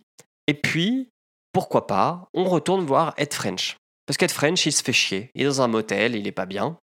Et euh, il se rappelle au bon, souvenir du grand-père de Todd, enfin celui qui l'a- vu, hein, pas le vrai. Il va se demander, bah tiens, pourquoi je l'appellerais pas? Je suis dans la même ville que euh, là où le vieux habite. Sauf qu'au téléphone, il va se rendre compte bah, que c'est pas le grand-père de Todd qu'il a eu en face de lui trois ans auparavant. Personne n'a rien à dire. Non, bah non. Enfin, il y a le petit fouineur, il va remuer un gros paquet de boue et un, beau, un joli mensonge.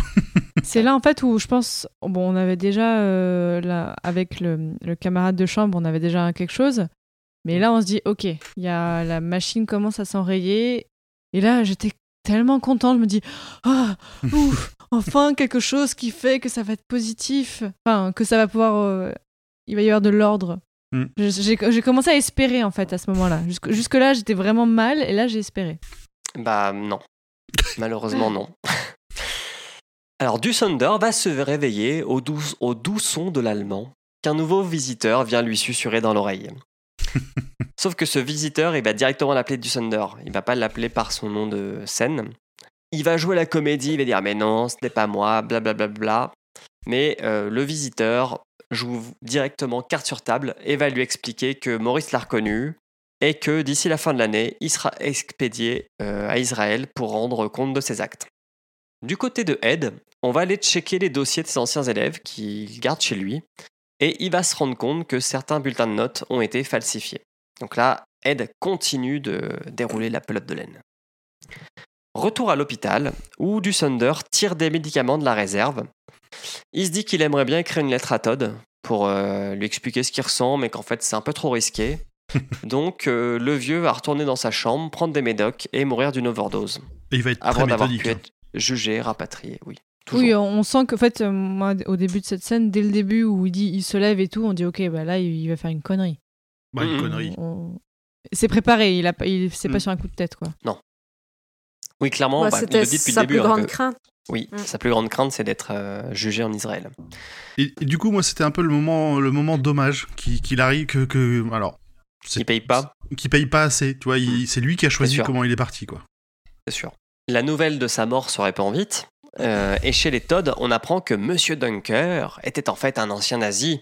Et qu'en plus, on a retrouvé plusieurs personnes mortes dans sa cave. Horreur, malheur Oh là là Quelle nouvelle. Ed French apprend aussi la nouvelle. Et lui, ça lui fait un choc parce qu'il voit la photo du vieux et puis il se dit Putain, mais c'était lui qui jouait Mais le il- grand-père de Todd. Il le reconnaît, ouais. C'est le grand-père. Voilà. Donc, bien sûr, les flics débarquent chez les Todd pour. euh, Enfin, chez les Todd, ils s'appellent pas Todd, mais c'est la famille de Todd. Pour euh, bah, savoir c'était quoi la relation que Todd a avec le vieux, euh, qu'est-ce qui s'est passé le jour de l'attaque, etc., etc. Le mensonge a l'air de passer du point de vue de Todd. Euh, et puis les policiers vont demander aux parents si euh, ils peuvent laisser Todd se faire interroger par un agent du Mossad. Donc, enfin, c'est pas un agent du Mossad, mais c'est un agent euh, spécial mandaté par Israël. C'est ça. En fait, c'est un, un enseignant de littérature yiddish et de grammaire anglaise, mais il est, euh, il a une espèce de, de pouvoir de, comment dire, fourni par Israël. pour enquêter sur les nazis. Mm. Et euh, en fait, euh, ce mec-là, c'est le mec qui avait parlé à Dussander à l'hôpital. Et en fait, toute cette euh, discussion avec, euh, avec l'agent va tourner autour de la fameuse lettre qui aurait fait venir Todd chez Dussander le soir de son attaque, parce que l'agent du Mossad veut savoir si ça l'a pas amené, si ça peut pas l'amener, pardon, vers d'autres criminels nazis en fait. Il veut savoir qui a écrit la lettre, est-ce que c'est un ancien ça. etc., Et, Todd essaye plus- à chaque fois de les, de les- de les envoyer sur des fausses pistes de manière plus ou moins convaincante. Oui. Et euh, ce qui est, ce qui est, alors dans ce passage-là, c'est que les flics ont l'air plutôt convaincus. Ils laissent paraître qu'ils sont convaincus. C'est ça. Mais juste après, il va y avoir un débrief dans la voiture. Mm. Et dans le débrief, en fait, les flics pensent que Todd savait, mais qu'ils n'ont pas assez de preuves pour euh, tenter le coup, en fait. Que ça serait trop maigre. Et ils C'est ont plus aussi. que c'est plus que penser. Hein. Ils savent très bien que qu'ils disent Oui, ils merde, l'ont entendu des perches et ils l'ont vu s'en Mhm. saisir euh, comme s'il allait se noyer. Ouais, c'est Ouais. vrai. Et surtout, Todd les dégoûte. Ils se disent que ce gamin, il n'est pas normal. Enfin, pour un gamin de 17 ans, il n'a pas des activités normales, euh, clairement. Merci, enfin quelqu'un de raisonner dans ce, dans ce livre. Ouais, et le mec du Mossad va même aller plus loin. Il va, il va dire qu'il pense que Todd a aussi tué des clodos, que c'est pas seulement le, le vieux qui en a tué, que, le nazi il a, ouvert une, il a ouvert une porte chez lui, quoi. Euh, une porte euh, malheureusement un peu malsaine. Mais ça s'arrêtera là. Au commissariat euh, de la ville, un clochard vient expliquer à la police qu'il a une piste concernant la disparition, la disparition de certains de ses amis. Et en fait, pour lui, la piste, c'est Todd. Il l'a reconnu dans le journal et il sait que c'est lui qui est venu plusieurs fois parler à ses potes pour leur proposer euh, un peu d'alcool. Il était dans le journal parce qu'il avait été euh, sélectionné dans une équipe, je sais plus quoi. Enfin, De Caroline du Nord de baseball, je crois. Oui. Voilà. Ed French se rend chez les parents de Todd pour leur parler, parce qu'il veut quand même mettre euh, un petit peu les points sur les i. Mais malheureusement, il tombe sur Todd. et Todd, Pardon. et Todd, il lui met la misère Ah Au bah, il, sens lui, il- il lui met les points sur les i aussi, oui. parce qu'il le tue à coup de fusil. Donc là, il y a vraiment des balles. Il sort C'est la rien à ce personnage. C'est ça, on- Vraiment. mais- On a, on a le petit passage avant où on le voit qui nettoie sa, sa carabine, qu'il la charge, et là on sait que c'est la fin, quoi. Et euh, Todd dit qu'il est le roi du monde. On pense qu'il a, bon, qu'il a bien vrillé. Et c'est la fin du livre. Alors, il dit, il dit que c'est le roi du monde, et après il part sur son talus au-dessus de l'autoroute. Ouais, pour Du tirer coup- à l'aveuglette sur, la, Voilà, sur les ils, automobiles. ils en disent pas plus, mais on sait juste qu'il se fait gauler 5 heures plus tard euh, seulement, quoi. Donc il a Mais dû. il se tue pas euh, bah, On sait pas. Non, il se... En fait, on Ah, sait. moi, pour on- moi, Non, il le on descend sait dire, pas, mais- on marque qu'il se fait, ouais, il marque qu'il se fait abattre. Donc, euh, Bah, pour moi, il le descend dire, j'ai cru qu'il le détachait genre d'un arbre ou quoi. Je l'ai vraiment lu comme ça. Pour moi, il s'était suicidé et en fait, il est pendu. Alors, moi, je pense que c'est plutôt il est allé Ah, assassiner des, gens de manière euh, aléatoire et, et du coup, il s'est fait gauler que. Il est abattu par la police. Moi, je l'ai compris Alors, comme ça. Je peux vous lire euh, la phrase parce que moi j'avais un doute. Parce qu'effectivement, je. je Alors, en anglais, en anglais il se fait tuer euh, par les autorités 5 heures plus tard. Ah ouais, alors en français, c'est il faisait presque nuit, cinq heures plus tard, quand ils le descendirent. Ouais. Donc c'est super ouvert, quoi. Oui, il Parce faut que tu descendre peux- de Tu peux descendre le, voilà, mais tu peux descendre le cadavre et ou tu peux les descendre. poubelles. euh, Bah, quand tu, quand vois le, quand tu vois sur un le petit bûcher. passage complet, ça, ça, tu, ça semble pour moi logique qu'il était parti pour tuer des gens. Oui, moi, je me suis dit, en fait, il tue des gens et à la fin, il suicide, en fait. Moi, je l'ai Mm. vraiment compris comme ça. Bah, surtout qu'il y a comment ce on- côté où comment il on dit qu'il est monté sur un endroit qui surplombe et en fait ça se trouve juste qu'il le descende de cet endroit et puis il l'enferme. Il y a aussi un peu une ambiguïté là-dessus euh, dans la VF en Ouais. tout cas. Ouais. Bon, pour moi, il s'est il fait tirer dessus, mais après, c'est une interprétation personnelle. Il n'y a pas d'ambiguïté dans la version originale. Ouais. Ils auraient dû mettre qu'ils l'ont abattu et Voilà. basta, Oui, c'est un peu logique quand t'as un gars qui, qui, qui tire sur tout ce qui bouge, tu l'abats, quoi. Je veux dire, il n'y a pas de discussion. Et ben voilà, on en est venu à bout de cette nouvelle. C'était pas si dur. Mais oui. Alors, C'était éprouvant même pour moi qu'il l'ait pas et dire. ben voilà, maintenant que t'as le micro, tu vas le garder. Et puis tu veux nous expliquer, Oui. Émilie, l'importance du livre dans la bibliographie et l'univers du roi.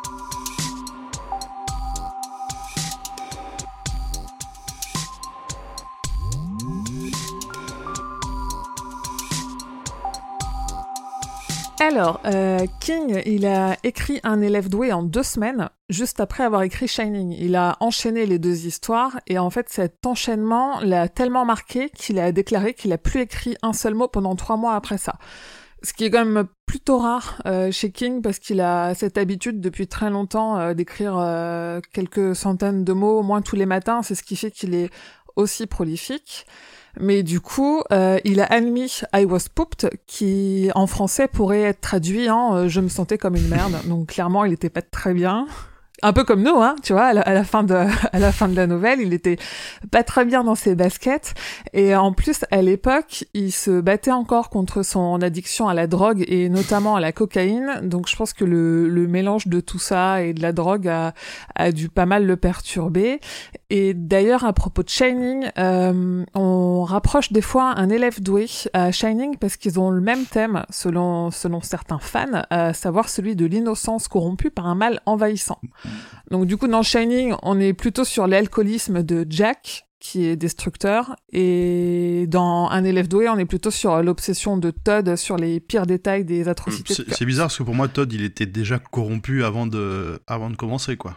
Bah, tout comme Jack, il a peut-être un terreau à devenir fou aussi, quoi, avant de sombrer dans la Je pense qu'il y a un peu de ça, et que le Kurt est, euh, est, à Todd ce que la maison a été à Jack, en mm. fait. Qu'il y avait juste besoin d'un un, élément qui, qui décuplait ce qu'il y avait déjà en eux. un catalyseur. Exactement, voilà, c'est ça. Donc du coup, la nouvelle Un élève doué a été nommée en 83 au prix British Fantasy dans la catégorie de la meilleure nouvelle. Elle a juste été nommée, elle n'a pas gagné. Euh, comme les autres histoires du recueil, on n'a aucun élément fantastique et du coup, c'est ce qui fait que c'est un des textes les plus terrifiants selon la plupart des critiques qui en, qui en ont parlé, parce que l'explication est humaine, elle est pas surnaturelle, donc on peut pas se rassurer avec euh, ces choses n'arrivent pas, comme on l'a déjà dit, et elle fait se poser une question qui est encore euh, très très ancrée dans notre réalité, surtout pour nous, euh, petits Européens, c'est comment les nazis ont-ils pu faire ce qu'ils ont fait. Parce que King écrit ça d'un point de vue euh, américain, mais le... je pense qu'aux États-Unis, ils l'ont vécu peut-être un peu différemment parce qu'ils sont venus intervenir, mais qu'ils n'étaient pas concernés vraiment par ce qui se passait dans, dans les camps. en fait. pas vécu. forcément, nous, on l'a peut-être un peu plus appris. Ouais, nous, c'est dans notre histoire en France, donc quand on lit la nouvelle, je pense qu'on la, on la vit un peu, un peu différemment.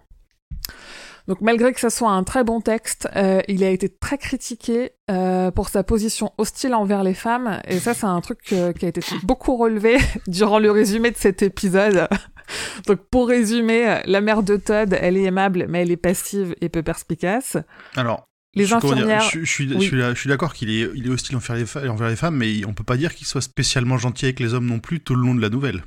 Je, y a, y a, là, il y, a vraiment personne qui. Euh, il y, a, aucun, aucun personnage qui a un.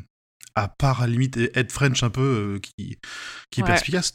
Tous les autres, ils sont, mais euh, son père, c'est un, c'est un connard raciste, c'est, c'est, c'est, effectivement, le du Sander, bon, bah, on sait ce qu'il est, hein.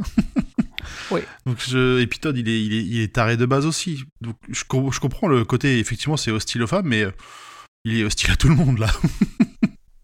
Oui, sachant que je pense que la critique est un peu facile parce que on, je pense dans les premiers écrits de King, enfin sur les 20-25 premières années, on sait qu'il a un problème de sexisme, mm, on en a déjà parlé dans les dans les épisodes précédents et que du coup, je pense qu'il y a un côté on rajoute une pierre à l'édifice du sexisme de King en prouvant que celui-là est pas très cool mm. non plus. Donc euh, donc il y a une longue liste de des des, des, femmes et de comment elles sont ou superficielles ou égoïstes ou mégères euh, dont, dont on a déjà beaucoup parler, n'est-ce pas? Donc on va pas euh, refaire la liste complète. Tu qu'on lance le hashtag euh, la Ligue du King?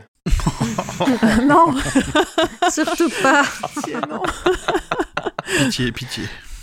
Ah non Non, parce qu'en plus, ça nomme bien, hein, pour le coup. Euh, il a juste un problème dans ce qu'il écrit, mais en dehors de ça, c'est quelqu'un de bien. Continue. sinon, Ouais, euh, plusieurs lecteurs ont fait le rapprochement entre la fin de Un élève doué et celle de la révolte de Kane, qui est une nouvelle qu'on trouve dans Brume. Alors je me demandais si j'allais spoiler ou pas, je me dis on va pas spoiler parce que ça se trouve on la fera un autre mm. jour, et qui est une nouvelle qui est un peu, qui est très proche aussi de ce que fait Backman et qui est très proche de ce que de ce qu'il avait fait pour Rage, donc, du coup, qui est euh, à lire pour ceux qui ne l'ont pas lu. Ok. Moi, ça m'a fait penser à la fin de Marche ou crève. Ce côté, euh, je deviens dément et puis. Euh, Moi aussi, et on s'arrête là-dessus comme ça, quoi. À l'avoir écouté. Ah, je l'ai pas eu, non. Je sais pas, ça m'a fait plus penser à Rage qu'à Marche ou Crève euh, dans la. Pareil. Ok. Ah ouais, intéressant. Et on, a, on a trois connexions de un élève doué avec le reste de l'œuvre de King. La première, tu l'as relevé, relevé, Julien, c'est qu'on a la présence d'Andy Dufresne. qui vient de Shawshank Redemption, qui est la, la, nouvelle qui est juste avant dans le, dans le recueil. On en a une deuxième quand Todd y confronte Dusander à propos de ses meurtres. Dusander mentionne un tueur en série qui s'appelle en VO c'est Spring Hill Jack et en VF alors en VF dans la nouvelle je sais pas mais dans l'univers de King dans la première traduction c'est Jacques des Brumes et en fait c'est un tueur en série qui est le personnage principal de la nouvelle Le Printemps des Baies qui est paru dans le recueil Danse macabre. Ah oui. Et c'est un tueur en série qui a vraiment existé. Ok. C'est un vrai tueur en série. Et ensuite, on a la dernière connexion, c'est le conseiller French. Il dort, à un moment, il dit qu'il dort dans la chambre 217, qui est la chambre dans laquelle euh, tout se passe euh, dans le Mm. roman Shining. C'est vrai.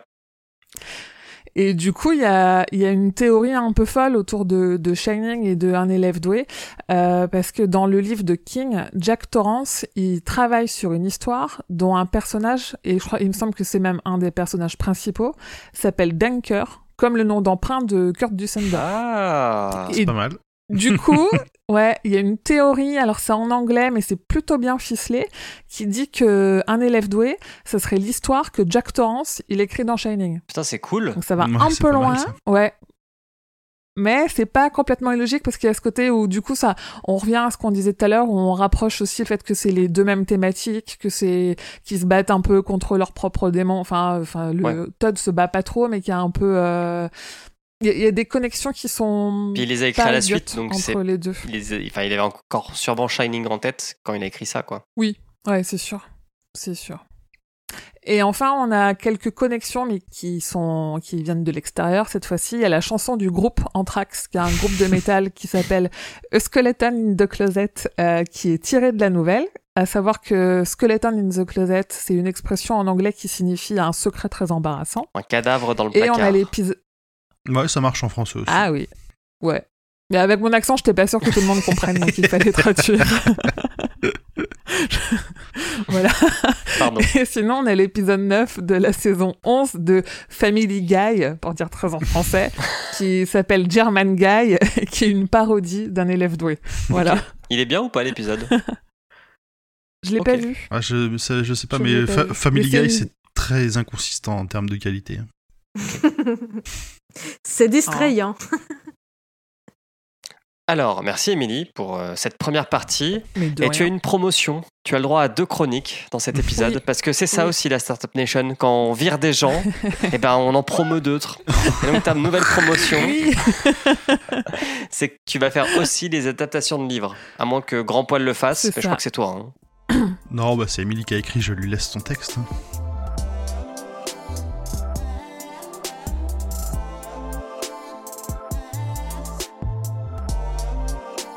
D'accord, merci, c'est gentil. du coup, euh, on a deux adaptations. En fait, il y a la première qui est pas connue, qui a été tournée en 87 et qui reprend le titre original. Euh, ça a été réalisé par Alan Bridges sur un scénario de Ken et Jim Wett et ça a été produit par euh, Grana Entertainment pour 5 millions de dollars et demi. Dans le casting, on avait Rick Schroeder dans le rôle de Todd et Nicole Williamson dans le rôle de Kurt. Alors c'est pas des acteurs qu'on connaît beaucoup, donc on va pas développer euh, leur petite filmographie. En fait, le truc avec ce film, c'est qu'il a jamais été fini. En fait, le tournage, enfin le, truc est maudit quoi. Le tournage a été arrêté dix jours avant la fin parce que les producteurs avaient des problèmes financiers. Et en fait, à ce moment-là, ils avaient mis à peu près une heure du film en boîte. King, il en a vu un montage d'à peu près 45 minutes et selon ses mots, il a trouvé ça sacrément bon. Donc moi, je me méfierais parce que il, il a aimé l'adaptation de La Tour Sombre, il a dit que c'était super, il en a fait la promo en Alors, vidéo. Moi, je, ah, il a eu je son me méfie chèque. toujours Moi, j'ai, pas a- détesté l'adaptation de la Tour sombre grâce à un seul détail. grâce au corps. C'est la seule chose qui m'a fait ne pas détester cette adaptation. Ah, oui. La seule raison qui m'a fait aimer l'adaptation de La Tour Sombre, c'est oui, bon, ça, ça- ça aide, ça aide aussi. Il, a la classe, il a la classe. On peut pas lui. C'est ça. Non, mais King, en fait, il est, il est très bon public. Donc, c'est pas forcément un, un gage de valeur aux yeux des fans, le fait qu'ils disent qu'il a bien aimé telle ou telle adaptation. quand il a kiffé un bouquin. Puis il a vu que 45 minutes. Ouais. Ou une série ou un film, euh, voilà. Euh, début 88, il y a eu des tentatives pour relancer le projet et des cassettes promotionnelles ont fait leur apparition à un salon du film américain de Los Angeles dans l'espoir de trouver des investisseurs. Au final, le projet, il a jamais trouvé repreneur et de toute façon, euh, au bout d'un moment, l'acteur Todd qui jouait le gamin, il avait trop vieilli pour euh, finir le tournage. Donc c'est tombé aux oubliettes et il y a aucune image, euh, même les cassettes promotionnelles, on se dit qu'il y a bien des gens qui doivent les avoir, mais on n'a aucune image de, ce film fantôme, cette première adaptation d'un élève doué. Du coup, l'adaptation que tout le monde connaît, c'est celle de Brian, Brian Singer, qui reprend le titre de la nouvelle lui aussi, donc un élève doué en VF et apt pupil en VO. Il est sorti en octobre 98 aux États-Unis et en janvier 99 en France. Budget 14 millions de dollars, scénario de Brandon Boyce et la musique de John Ottman. Côté casting, c'est là où c'est un peu plus cool. On a Bren Renfro qui joue, alors pas très bien, enfin, moi je trouve qu'il joue pas très bien. Todd, hein, il m'a un peu, je veux dire, et heureusement quand même qu'on a Ian McKellen qui joue Kurt et qu'on a aussi la moustache de David. Non. Ian McKellen, pas Ian. McKellen, Ah il, est, il est possible. vraiment top. La, la séquence où il enfile le, le comment ça s'appelle? Le, le, le costume, Le le, costume costume, nazi, elle est, elle Ouais. est géniale. Il est J'ai vraiment, juste vu des screens Ouais. et ça m'a terrifié. elle est, elle est film. impressionnante. Non, le film en lui-même, il est, pff, Ah, le film, il est soft. il est soft. il est Il est, archi il est- en fait, il est soft. trop Ouais, soft. T'as ouais. très peu de la construction qu'on voit dans le bouquin, euh, la, la descente dans la folie, Ouais. l'escalade des, des meurtres. Il y a un seul meurtre, euh, c'est le, le, le clochard et qui se passe mal euh, parce Ouais, que c'est la crise y a- cardiaque. Pas d'arme à feu. Il y a pas du tout de folie, quoi. C'est gentil. hein. Enfin, la euh, folie de Todd. Encore, il y a des scènes, euh, il y a- il y a des scènes bien réussies où, justement, quand il, quand il tue le SDF ou quand il essaye de brûler le chat, il y a, c'est tendu, mais enfin, Mais il y arrive même pas. Il y arrive même pas. Quand tu vois le film. Non, mais non, c'est ça. C'est ça. Enfin, c'est, il, il manque, il manque les trois quarts de ce que King a voulu exprimer, Mm. quoi. C'est, euh... Euh, quand même, malgré tout, Brad Renfro, donc le gamin, hein, il, il a eu en 98 le prix du meilleur acteur au. Festival du film international de Tokyo. Donc, euh, c'est Ouais. comme quoi il, il a plu à des gens. Ouais. Bon, maintenant, il est mort. hein. Ah oui, il est L'acteur qui mort. le- ouais, L'acteur qui joue le gamin, il est mort d'une overdose il y a quelques années. Ah ouais. Ah, c'est sympa. Putain, le film est vrai. Enfin, le, c'est, il faut pas adapter. C'est un, élève doué. Je pense que c'est, c'est maudit, quoi.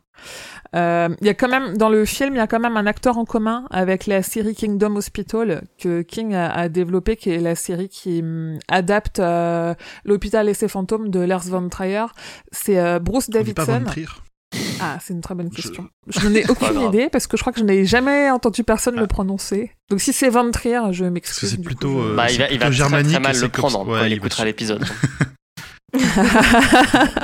Ah, moi qui fais chier tout le monde pour dire Stephen King, si je suis pas capable de prononcer le nom des autres. Mais du coup, Kingdom Hospital. Enfin, alors moi, je l'ai jamais vu cette série-là. Je sais pas ce que ça vaut. C'est qui l'acteur euh, C'est Bruce Davison euh, dans Kingdom Hospital. Il joue un des un des médecins en chef de l'hôpital et dans Un élève doué, c'est le père de Todd. Ah oui, c'est Richard. Mais Ouais. d'ailleurs, les, les parents, le les parents de. Richard dans ce truc-là, je les ai trouvés vraiment vieux. Oui, il ressemble pas du tout au livre. Ouais, c'est pas du tout. Ils ont, enfin, en plus, le, le- le dîner se fait avec d'autres de leurs amis. Je comprends pas. Je vois, j'ai pas vu Oui. l'intérêt. C'est même pas le père qui pose les questions. C'est un autre, euh, un autre ami invité par là. Tu fais, c'est bizarre. Ouais. C'est vrai que le. C'est pas autant ses les grands-parents événements- Pardon C'est pas les grands-parents au dîner Ah, c'est peut-être Si, les, grands- grands-parents. les Parce qu'il y, a- il y a un gars en chaise roulante et je crois que c'est son grand-père qui est en chaise roulante.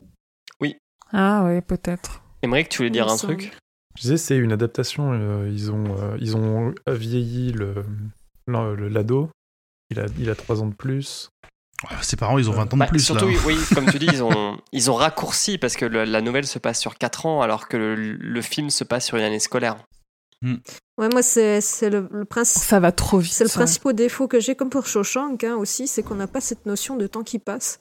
C'est que finalement, là, on a l'impression que tout se passe très vite. Et moi, c'est- finalement ça qui m'a le plus déplu avec la fin. La fin, pardon. Mais par contre, euh, la fin. La flamme.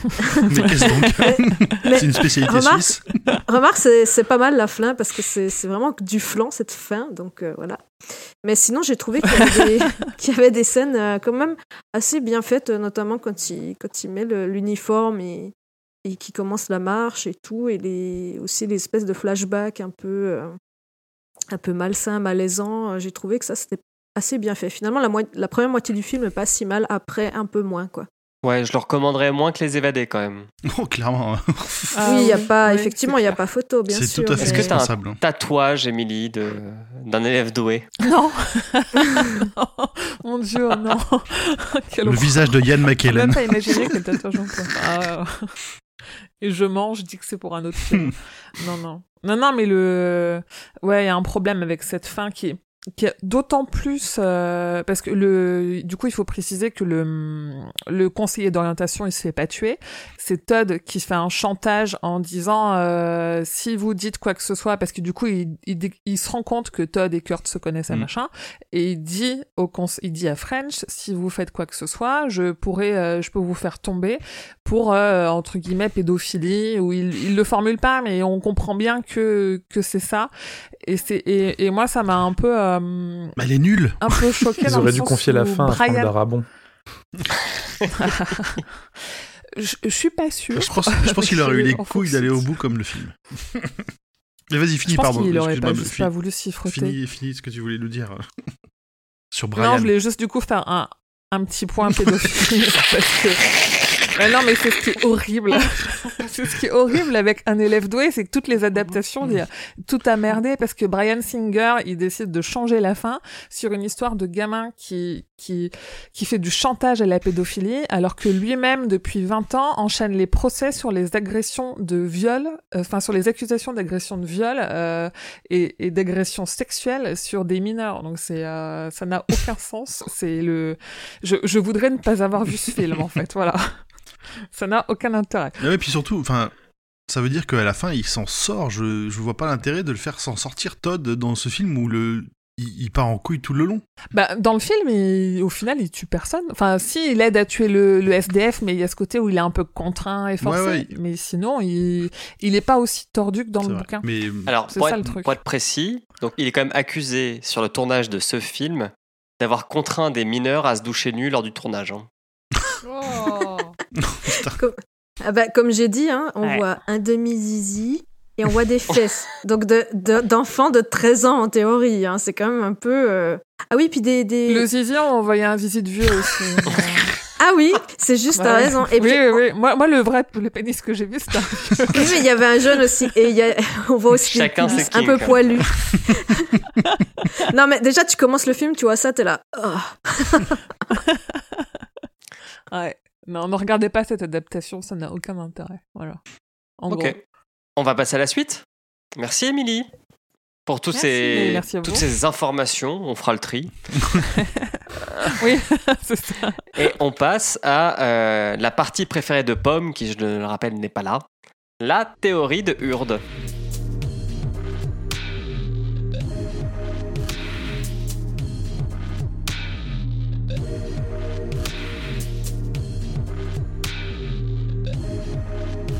Oui, alors, aujourd'hui, je vais vous faire une théorie.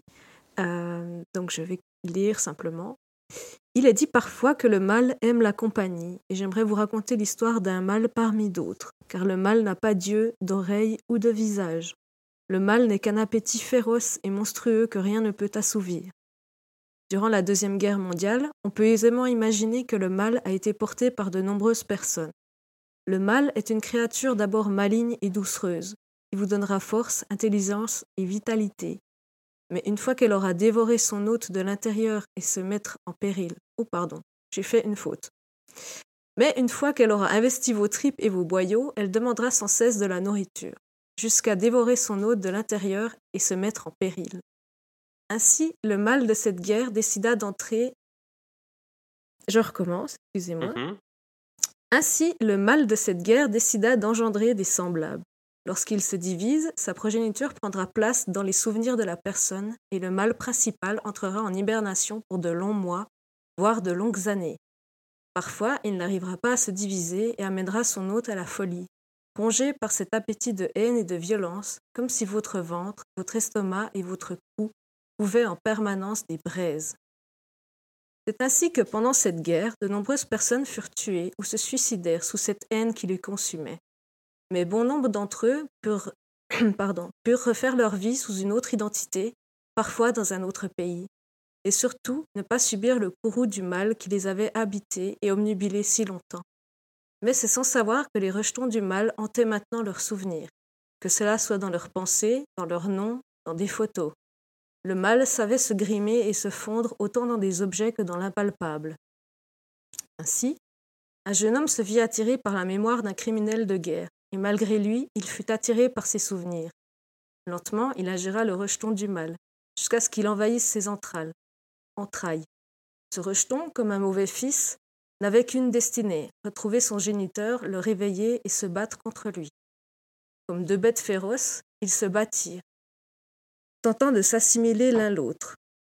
Comme deux royaumes en guerre, ils devaient parfois faire des trêves pour reprendre des forts, puis se battre à nouveau jusqu'à ce que l'un des deux soit dévoré.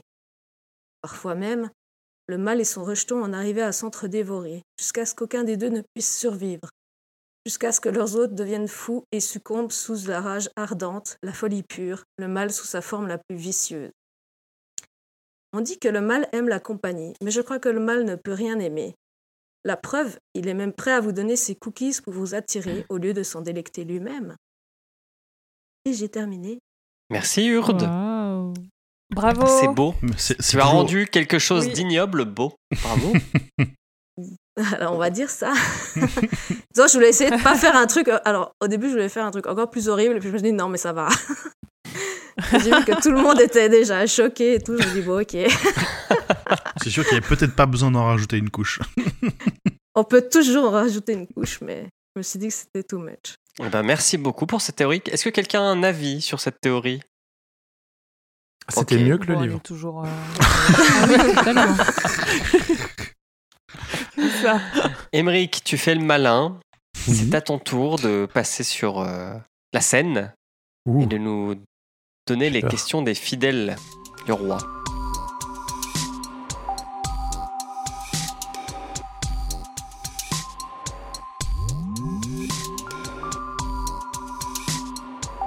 Alors, j'ai compilé euh, les questions des auditeurs et euh, on en a 72.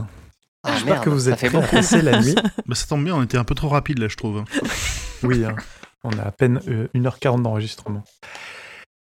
Alors, première question de Pierre Ferré sur Facebook. Une question, mais pas sur la nouvelle. Que pensez-vous de la nouvelle bande-annonce de Cimetière qui est sortie aujourd'hui et des changements qu'elle annonce? Bouh Alors, moi, je- Euh, non, ah, moi, je, moi je me dis, je- on pourrait éviter de spoiler Cimetière. Parce qu'en fait, le- le changement, il spoil à donf l'histoire et on pourrait éviter de spoiler Cimetière pour Bah, ceux parce qui qu'il y a pas des gens qui arrivent à ne pas regarder les bandes annonces et je les respecte très fort. Donc, moi, Bah, je pas regardé pas la regardé, bande-annonce, perso. mais, Oui, mais Si, les si discussions de pas mes lu camarades Cimetière, ont ne regarde pas la ont spoilé bande-annonce. la bande-annonce. Euh, Bah, si t'as pas lu Cimetière et que tu regardes la bande-annonce, tu comprends pas ce qui a C'est ça. Alors que si tu l'as lu, tu te dis mais, mais, merde non mais la nouvelle bande-annonce, c'est le livre, c'est genre 80% du livre. Oui, c'est- d'ailleurs, j'ai Ah trouvé bah ça oui, franchement balèze de réussir à Ah oui, résumer un bouquin en 2 minutes 30. Ils sont meilleurs que nous. Ou alors, ou alors peut-être qu'ils vont aller plus loin et se dire que le, le film se termine pas là où le livre se termine en fait. Peut-être qu'ils vont réinventer une partie de l'histoire et rajouter 40 minutes euh, sur euh, autre chose. Quoi. Ok. Est-ce que Fanny, tu l'as vu, tu l'as vu cette bande-annonce? Non, j'ai juste vu des affiches et je me suis dit que c'était vraiment pas un film pour moi.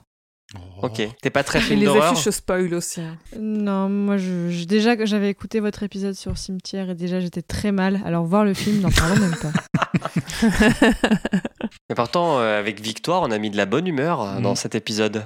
Oh oui, victoire. Mais du coup, je suis sûr que t'as kiffé euh, Jesse alors aussi. Et le Space Cowboy.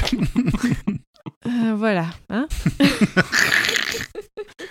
Alors, deuxième question de François Courtis. Qu'on salue. Euh, bonjour, oui, sur, sur Twitter. Bonjour François Courtis. Il nous demande Vous avez préféré lire Un élève doué ou La princesse de Clèves Et question corollaire Regrettez-vous vos moqueries sur Monsieur Sarkozy? Eh bien, je vais répondre. Pour moi, j'ai préféré La princesse de Clèves parce que c'était, euh, c'est, ça m'a valu un 16 à l'oral au bac de français. Et donc, euh, Oh, Wow. bravo. Félicitations. voilà. J'avais trouvé que c'était une telenovela euh, écrite, euh, écrite au Moyen-Âge. C'est génial. Enfin, au Moyen-Âge. Oh, Attention, attention. Attention, on a une, on a une spécialiste, non. une telenovela. 1678. C'est pas le Moyen-Âge. C'est pas le Moyen-Âge. C'est quelle époque C'est l'époque moderne que vous pourrez écouter dans Passion moderniste. Voilà. Placement de produit. Les autres. Ah, moi, je l'ai pas lu, donc c'est compliqué de répondre. Eh ben, tu aurais préféré. Ouais, pareil, j'ai pas lu. Moi, je l'ai lu il y a longtemps et je crois que j'avais trouvé ça très chiant. Mais je crois que je préférerais quand même, du coup. C'est une histoire d'amour, c'est un, c'est un roman à l'eau de rose, enfin, plus ou moins. Oui. Ouais. Donc on peut voter pour un élève doué quand même. Ah non. si, qui, qui explique à quel point la vie Bah, est dure. euh, je préfère l'amour court- courtois entre la princesse de Clèves et, et ses, et ses prétendants que entre euh, Todd et Courte. Quoi. Alors par contre, je ne regrette absolument pas mes moqueries contre Monsieur Sarkozy. hein. C'était à quel sujet d'ailleurs Euh, Je, je me rappelle Bah, parce qu'il avait euh, demandé à ce que tous les élèves de je ne sais plus quelle Non, il avait dit que lire la princesse de Clèves c'était un, c'était un supplice et qu'il fallait le supprimer de- du programme. Ah ouais? Oui. Oui, oui, Il a- il, avait il a dit que, c'était bonnes un- idées, que ça finalement. l'avait traumatisé, que c'était quelque chose qui l'avait traumatisé et qu'il fallait le, le retirer. Et moi, ça m'a coup- bien fait rigoler parce que j'ai lu La Princesse de Clèves et que bon, bah, c'est rien quoi. Ah, mais du coup, en France, t'es quasiment obligé de lire ce bouquin, c'est ça? Parce que moi, je le connais même pas. Quoi. Il est très souvent au programme, euh, en tout cas au moins en, en- au moins en première, ouais. Parce qu'il y Ah, a ok. En particulier beaucoup de théâtralité dans la façon dont c'est écrit alors que c'est pas, c'est pas une pièce de théâtre. Ah, Surtout qu'il avait ça. toujours, comme à son habitude, fait dans la délicatesse, verbatim. L'autre jour, je m'amusais, on s'amuse comme on peut, à regarder le programme du concours d'attaché d'administration.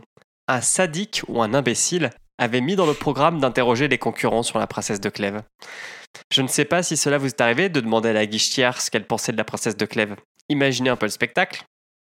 Voilà, donc non, on ne on regrette absolument pas les moqueries de, sur C'est Monsieur quoi cette Sarkozy. violence Ah bah c'est Sarkozy, hein, c'est... Oh putain. Ok. Alors, moi, j'ai j'ai pas lu La Princesse de Clèves, mais je préfère un élève doué, c'est sûr et certain. Voilà. Team Urde. Alors, euh, on a plusieurs questions de Papa Logique sur Twitter qui nous dit que ce n'est pas médiéval.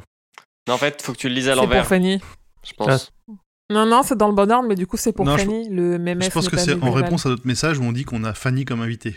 Et il doit écouter du coup Passion, Ouais. Ah oui. euh, Passion Ouais, il, nous dit c'est pas médiéval et il enchaîne sur sa question. Euh, les meurtres et la violence passent-ils mieux quand on leur donne une raison fantastique? On a tous un peu dit que oui, quand même. Que oui, que ça permettait de prendre Ouais. de la distance en, se di- Oui, en totalement. ajoutant une couche d'irré- d'irréalité. euh, Alors, Exactement. On, on- on se dit que ça ne peut pas arriver chez nous, puisque comme il y a du fantastique, ce n'est pas rationnel, et donc ça ne peut pas arriver dans notre monde. Pour- moi, le, sur ce, sur ce, ce point-là, c'est surtout aussi le fait qu'il a une réalité historique extrêmement tangible derrière qui a rendu ça encore, encore plus dur à lire. Parce que j'ai lu quand même, tu vois, des, des, des romans policiers, des choses comme ça, où il y a quand même des meurtres, il y a de la violence, des choses qui ne me, qui m'hérissent pas le poil comme j'ai pu l'avoir quand j'ai lu ce, quand, quand j'ai lu cette nouvelle. Alors que là, tu, tu sais que c'est, que c'est entièrement vrai et qu'il y a le, le parallèle total à faire avec, euh, avec euh, ben, la, la Seconde Guerre mondiale et tout ce qui est, tout ce qui est arrivé aux Juifs, quoi. Clairement. Ah, au fait, euh, ah, juste, euh, je m'appelle Cohen, au fait. Je sais pas si vous le saviez. Ah bah bienvenue T'as choisi la bonne nouvelle Ah oui, non, mais quand j'ai vu ça, je me dis, oh, c'est bien, je tombe bien. Voilà, c'était le, la petite, euh, le fun fact euh, sympa pendant le, la lecture du livre. En fait, tous tes fun facts ne le sont jamais. Ouais, j'ai- Ils sont... non, mais dans le sens, c'est à chaque fois que tu dis fun fact, c'est sur une horreur qui t'est arrivée. Voilà. Fun je- fact, j'ai perdu un doigt. Mais non, mais Alors ça, ensuite- ça, ça m'attriste un petit peu. Ouais, c'est. Alors ensuite, Papa Logic nous dit qu'il a préféré, la... qu'il a trouvé la fin de la- du film plus logique euh, au niveau du fait que euh, Todd est un ado et que la folie meurtrière est moins. Il trouve que c'est moins crédible que euh, le fait qu'il se mette à faire chanter son prof ou son CPE plutôt. Euh, et il nous demande ce qu'on en pense. Absolument je pense qu'on a répondu que c'était, ça nous paraissait quand même mieux la fin, la fin complètement abracadabrantesque pour reprendre les paroles d'un autre de nos présidents. Mais je pense, si, je pense que si tu prends que le film, ça peut être logique parce que dans le film, il n'est pas juste horrible comme dans le livre. Ouais. Parce que dans le, dans le Ouais. film, il, est, il a une espèce d'intérêt morbide, euh, il fait des cauchemars, tout ça, mais ça va, tu vois. Tandis que dans le livre, vraiment, il a ses rêves, il, tue, il a son flingue et tout, et tu te dis, ça peut pas se finir euh, juste qui, fait du chantage à la con. Oui, c'est sûr que si juste il tuait le CPE, entre guillemets, bah ça ferait bizarre. Ouais, ce serait pas très logique. Alors que, dans, le livre, l'escalade fait que ça paraît tout à fait crédible. Ouais. Ouais, il a pas ses accès de colère, il a pas ses, ses, hormones qui sont en ébullition dès qu'il fait un truc de mauvais. On n'a pas tout ça dans le film. Donc, euh, oui, la fin du film est logique par rapport au film. Voilà, alors logique, je sais pas, mais en tout cas moins bizarre. Euh, si tu prends vraiment que, que le film, je trouve que ça passe. Ouais. Et enfin, il nous demande si on connaissait l'adaptation de 87. Euh, Émilie en a parlé pendant sa chronique. Bitch Please, quoi. on, a, on, a, la référence française de Stephen King avec nous. On sait tout. Et enfin, question de Black Wolfred sur Twitter qui nous demande Je voudrais savoir combien a fait de livres en tout Stephen King et il nous dit qu'il risque de les acheter. Alors, prépare-toi à faire fumer la carte bleue. en tout cas, si tu les achètes euh, en, en format taille normale et pas en poche. Ouais. Ou pas d'occasion. il, en a combien? Émilie, combien y a-t-il de livres écrits par Stephen King? Euh, j'ai plus le décompte exact. En fait, y a les livres publiés en France, euh, c'est on approche des 70. Après, ça compte euh, les recueils de nouvelles, où il y en a 14, je crois, enfin une petite quinzaine. Ça compte aussi ces deux essais, Anatomie de l'horreur et, Écriture mémoire d'un métier. Ça compte aussi les tomes des sagas, donc les trois Mister Mercedes et les et les huit les huit La Tour sombre. Donc en soi, des livres à acheter. Il y en a un un peu plus de 70, sachant que tout n'a pas été traduit parce que il a des, enfin, il y, a des, il y a des feintes en fait. Il a publié dans des magazines des nouvelles qui n'ont pas été traduites en français parce qu'on n'a pas les magazines en France. Euh, il y a une nouvelle, non, il y a un essai euh, sur les armes à feu qui a été publié dans le magazine America en France l'an dernier. Donc du coup, il faut acheter le magazine America pour avoir cette nouvelle qui est pas dans un recueil euh, chez Albin Michel ou chez le livre de poche. Il y a voilà, il y a plein de petites subtilités c'est celle qui a été euh. écrite après euh, le retrait de Rage euh, non, il l'a écrite plus tard, bien plus tard. Il l'a écrite, alors je crois que c'était sous la fin de du de Bush, parce que sur le, en fait où il dit, en fait c'est pro-régulation des armes à feu aux États-Unis. Mais c'est vrai que j'avais la même question, c'est en rapport avec Rage ou pas du tout, parce qu'on en avait parlé. ils, en, il en parle dedans. Il l'évoque, ouais, il l'évoque, mais ça a été écrit bien plus tard quand même. Ouais. Mais il revient un peu dessus parce que c'est c'est euh, c'est le gros sujet quand même. Mhm. Du coup voilà, il faut s'acheter, il faut s'attendre à acheter euh, à peu près 70 bouquins, sachant que tous ils se trouvent euh, ils se trouvent en occasion soit sur le bon coin ou dans des vides greniers à deux balles. et que c'est très bien. c'est pas des c'est pas que des bouquins à, à 8 euros. Parfois ils sont très très épais, ils coûtent plus cher quand ils sont neufs.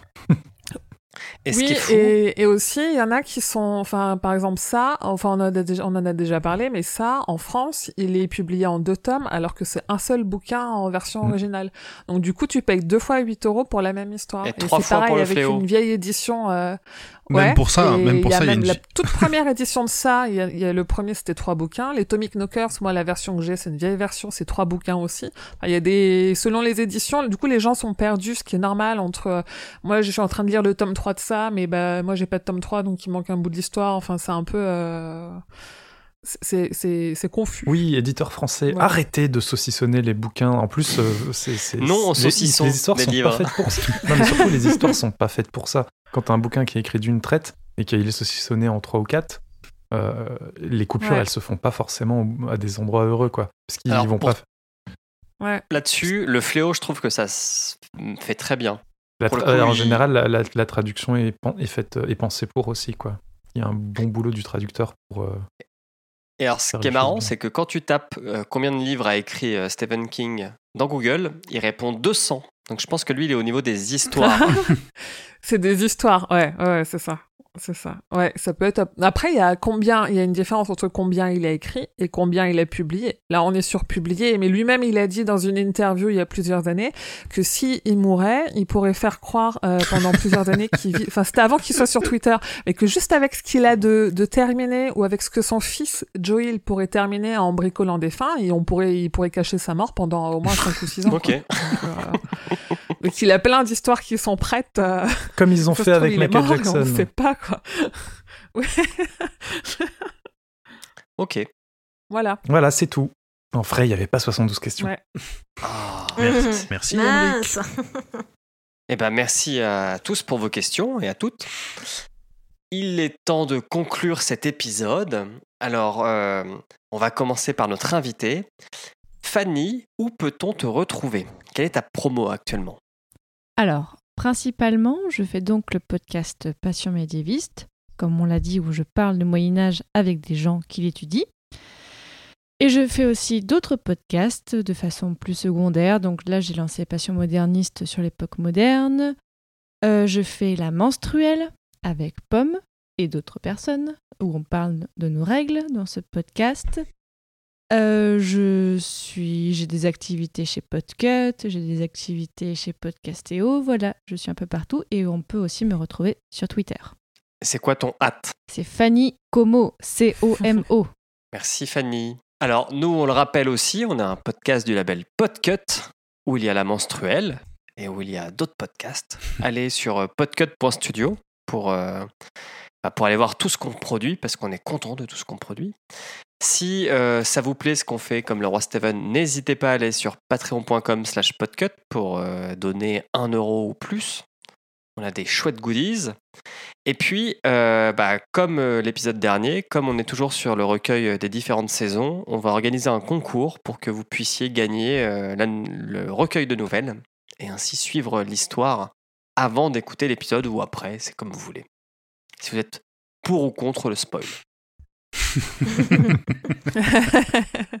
Émilie, Emeric, Urde, Grand Poil, Fanny, j'ai oublié personne? Non, c'est bon. Non, mais t'as oublié de dire si on recommandait le livre. C'est vrai. Hmm. Recommande-t-on le livre? Pour moi, c'était tellement obvious.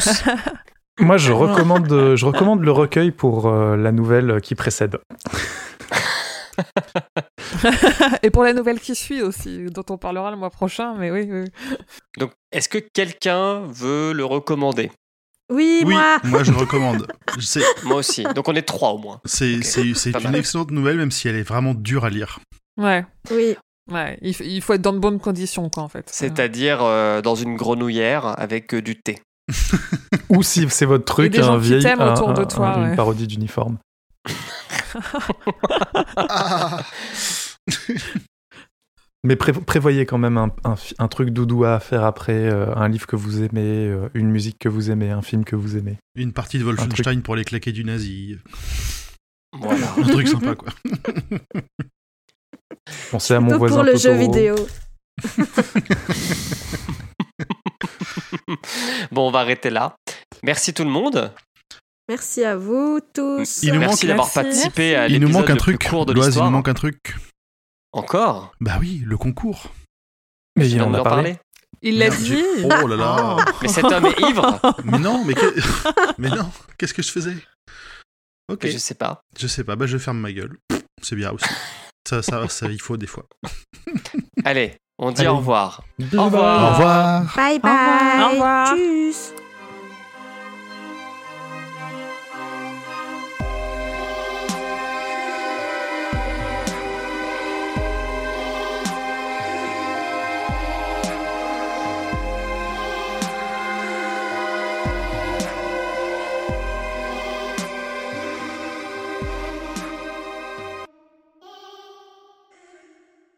Un, deux, trois. Il faut Cool. qu'on tape? Attendez On tape qui? T'as prémis. sans moi. Il est trop loin.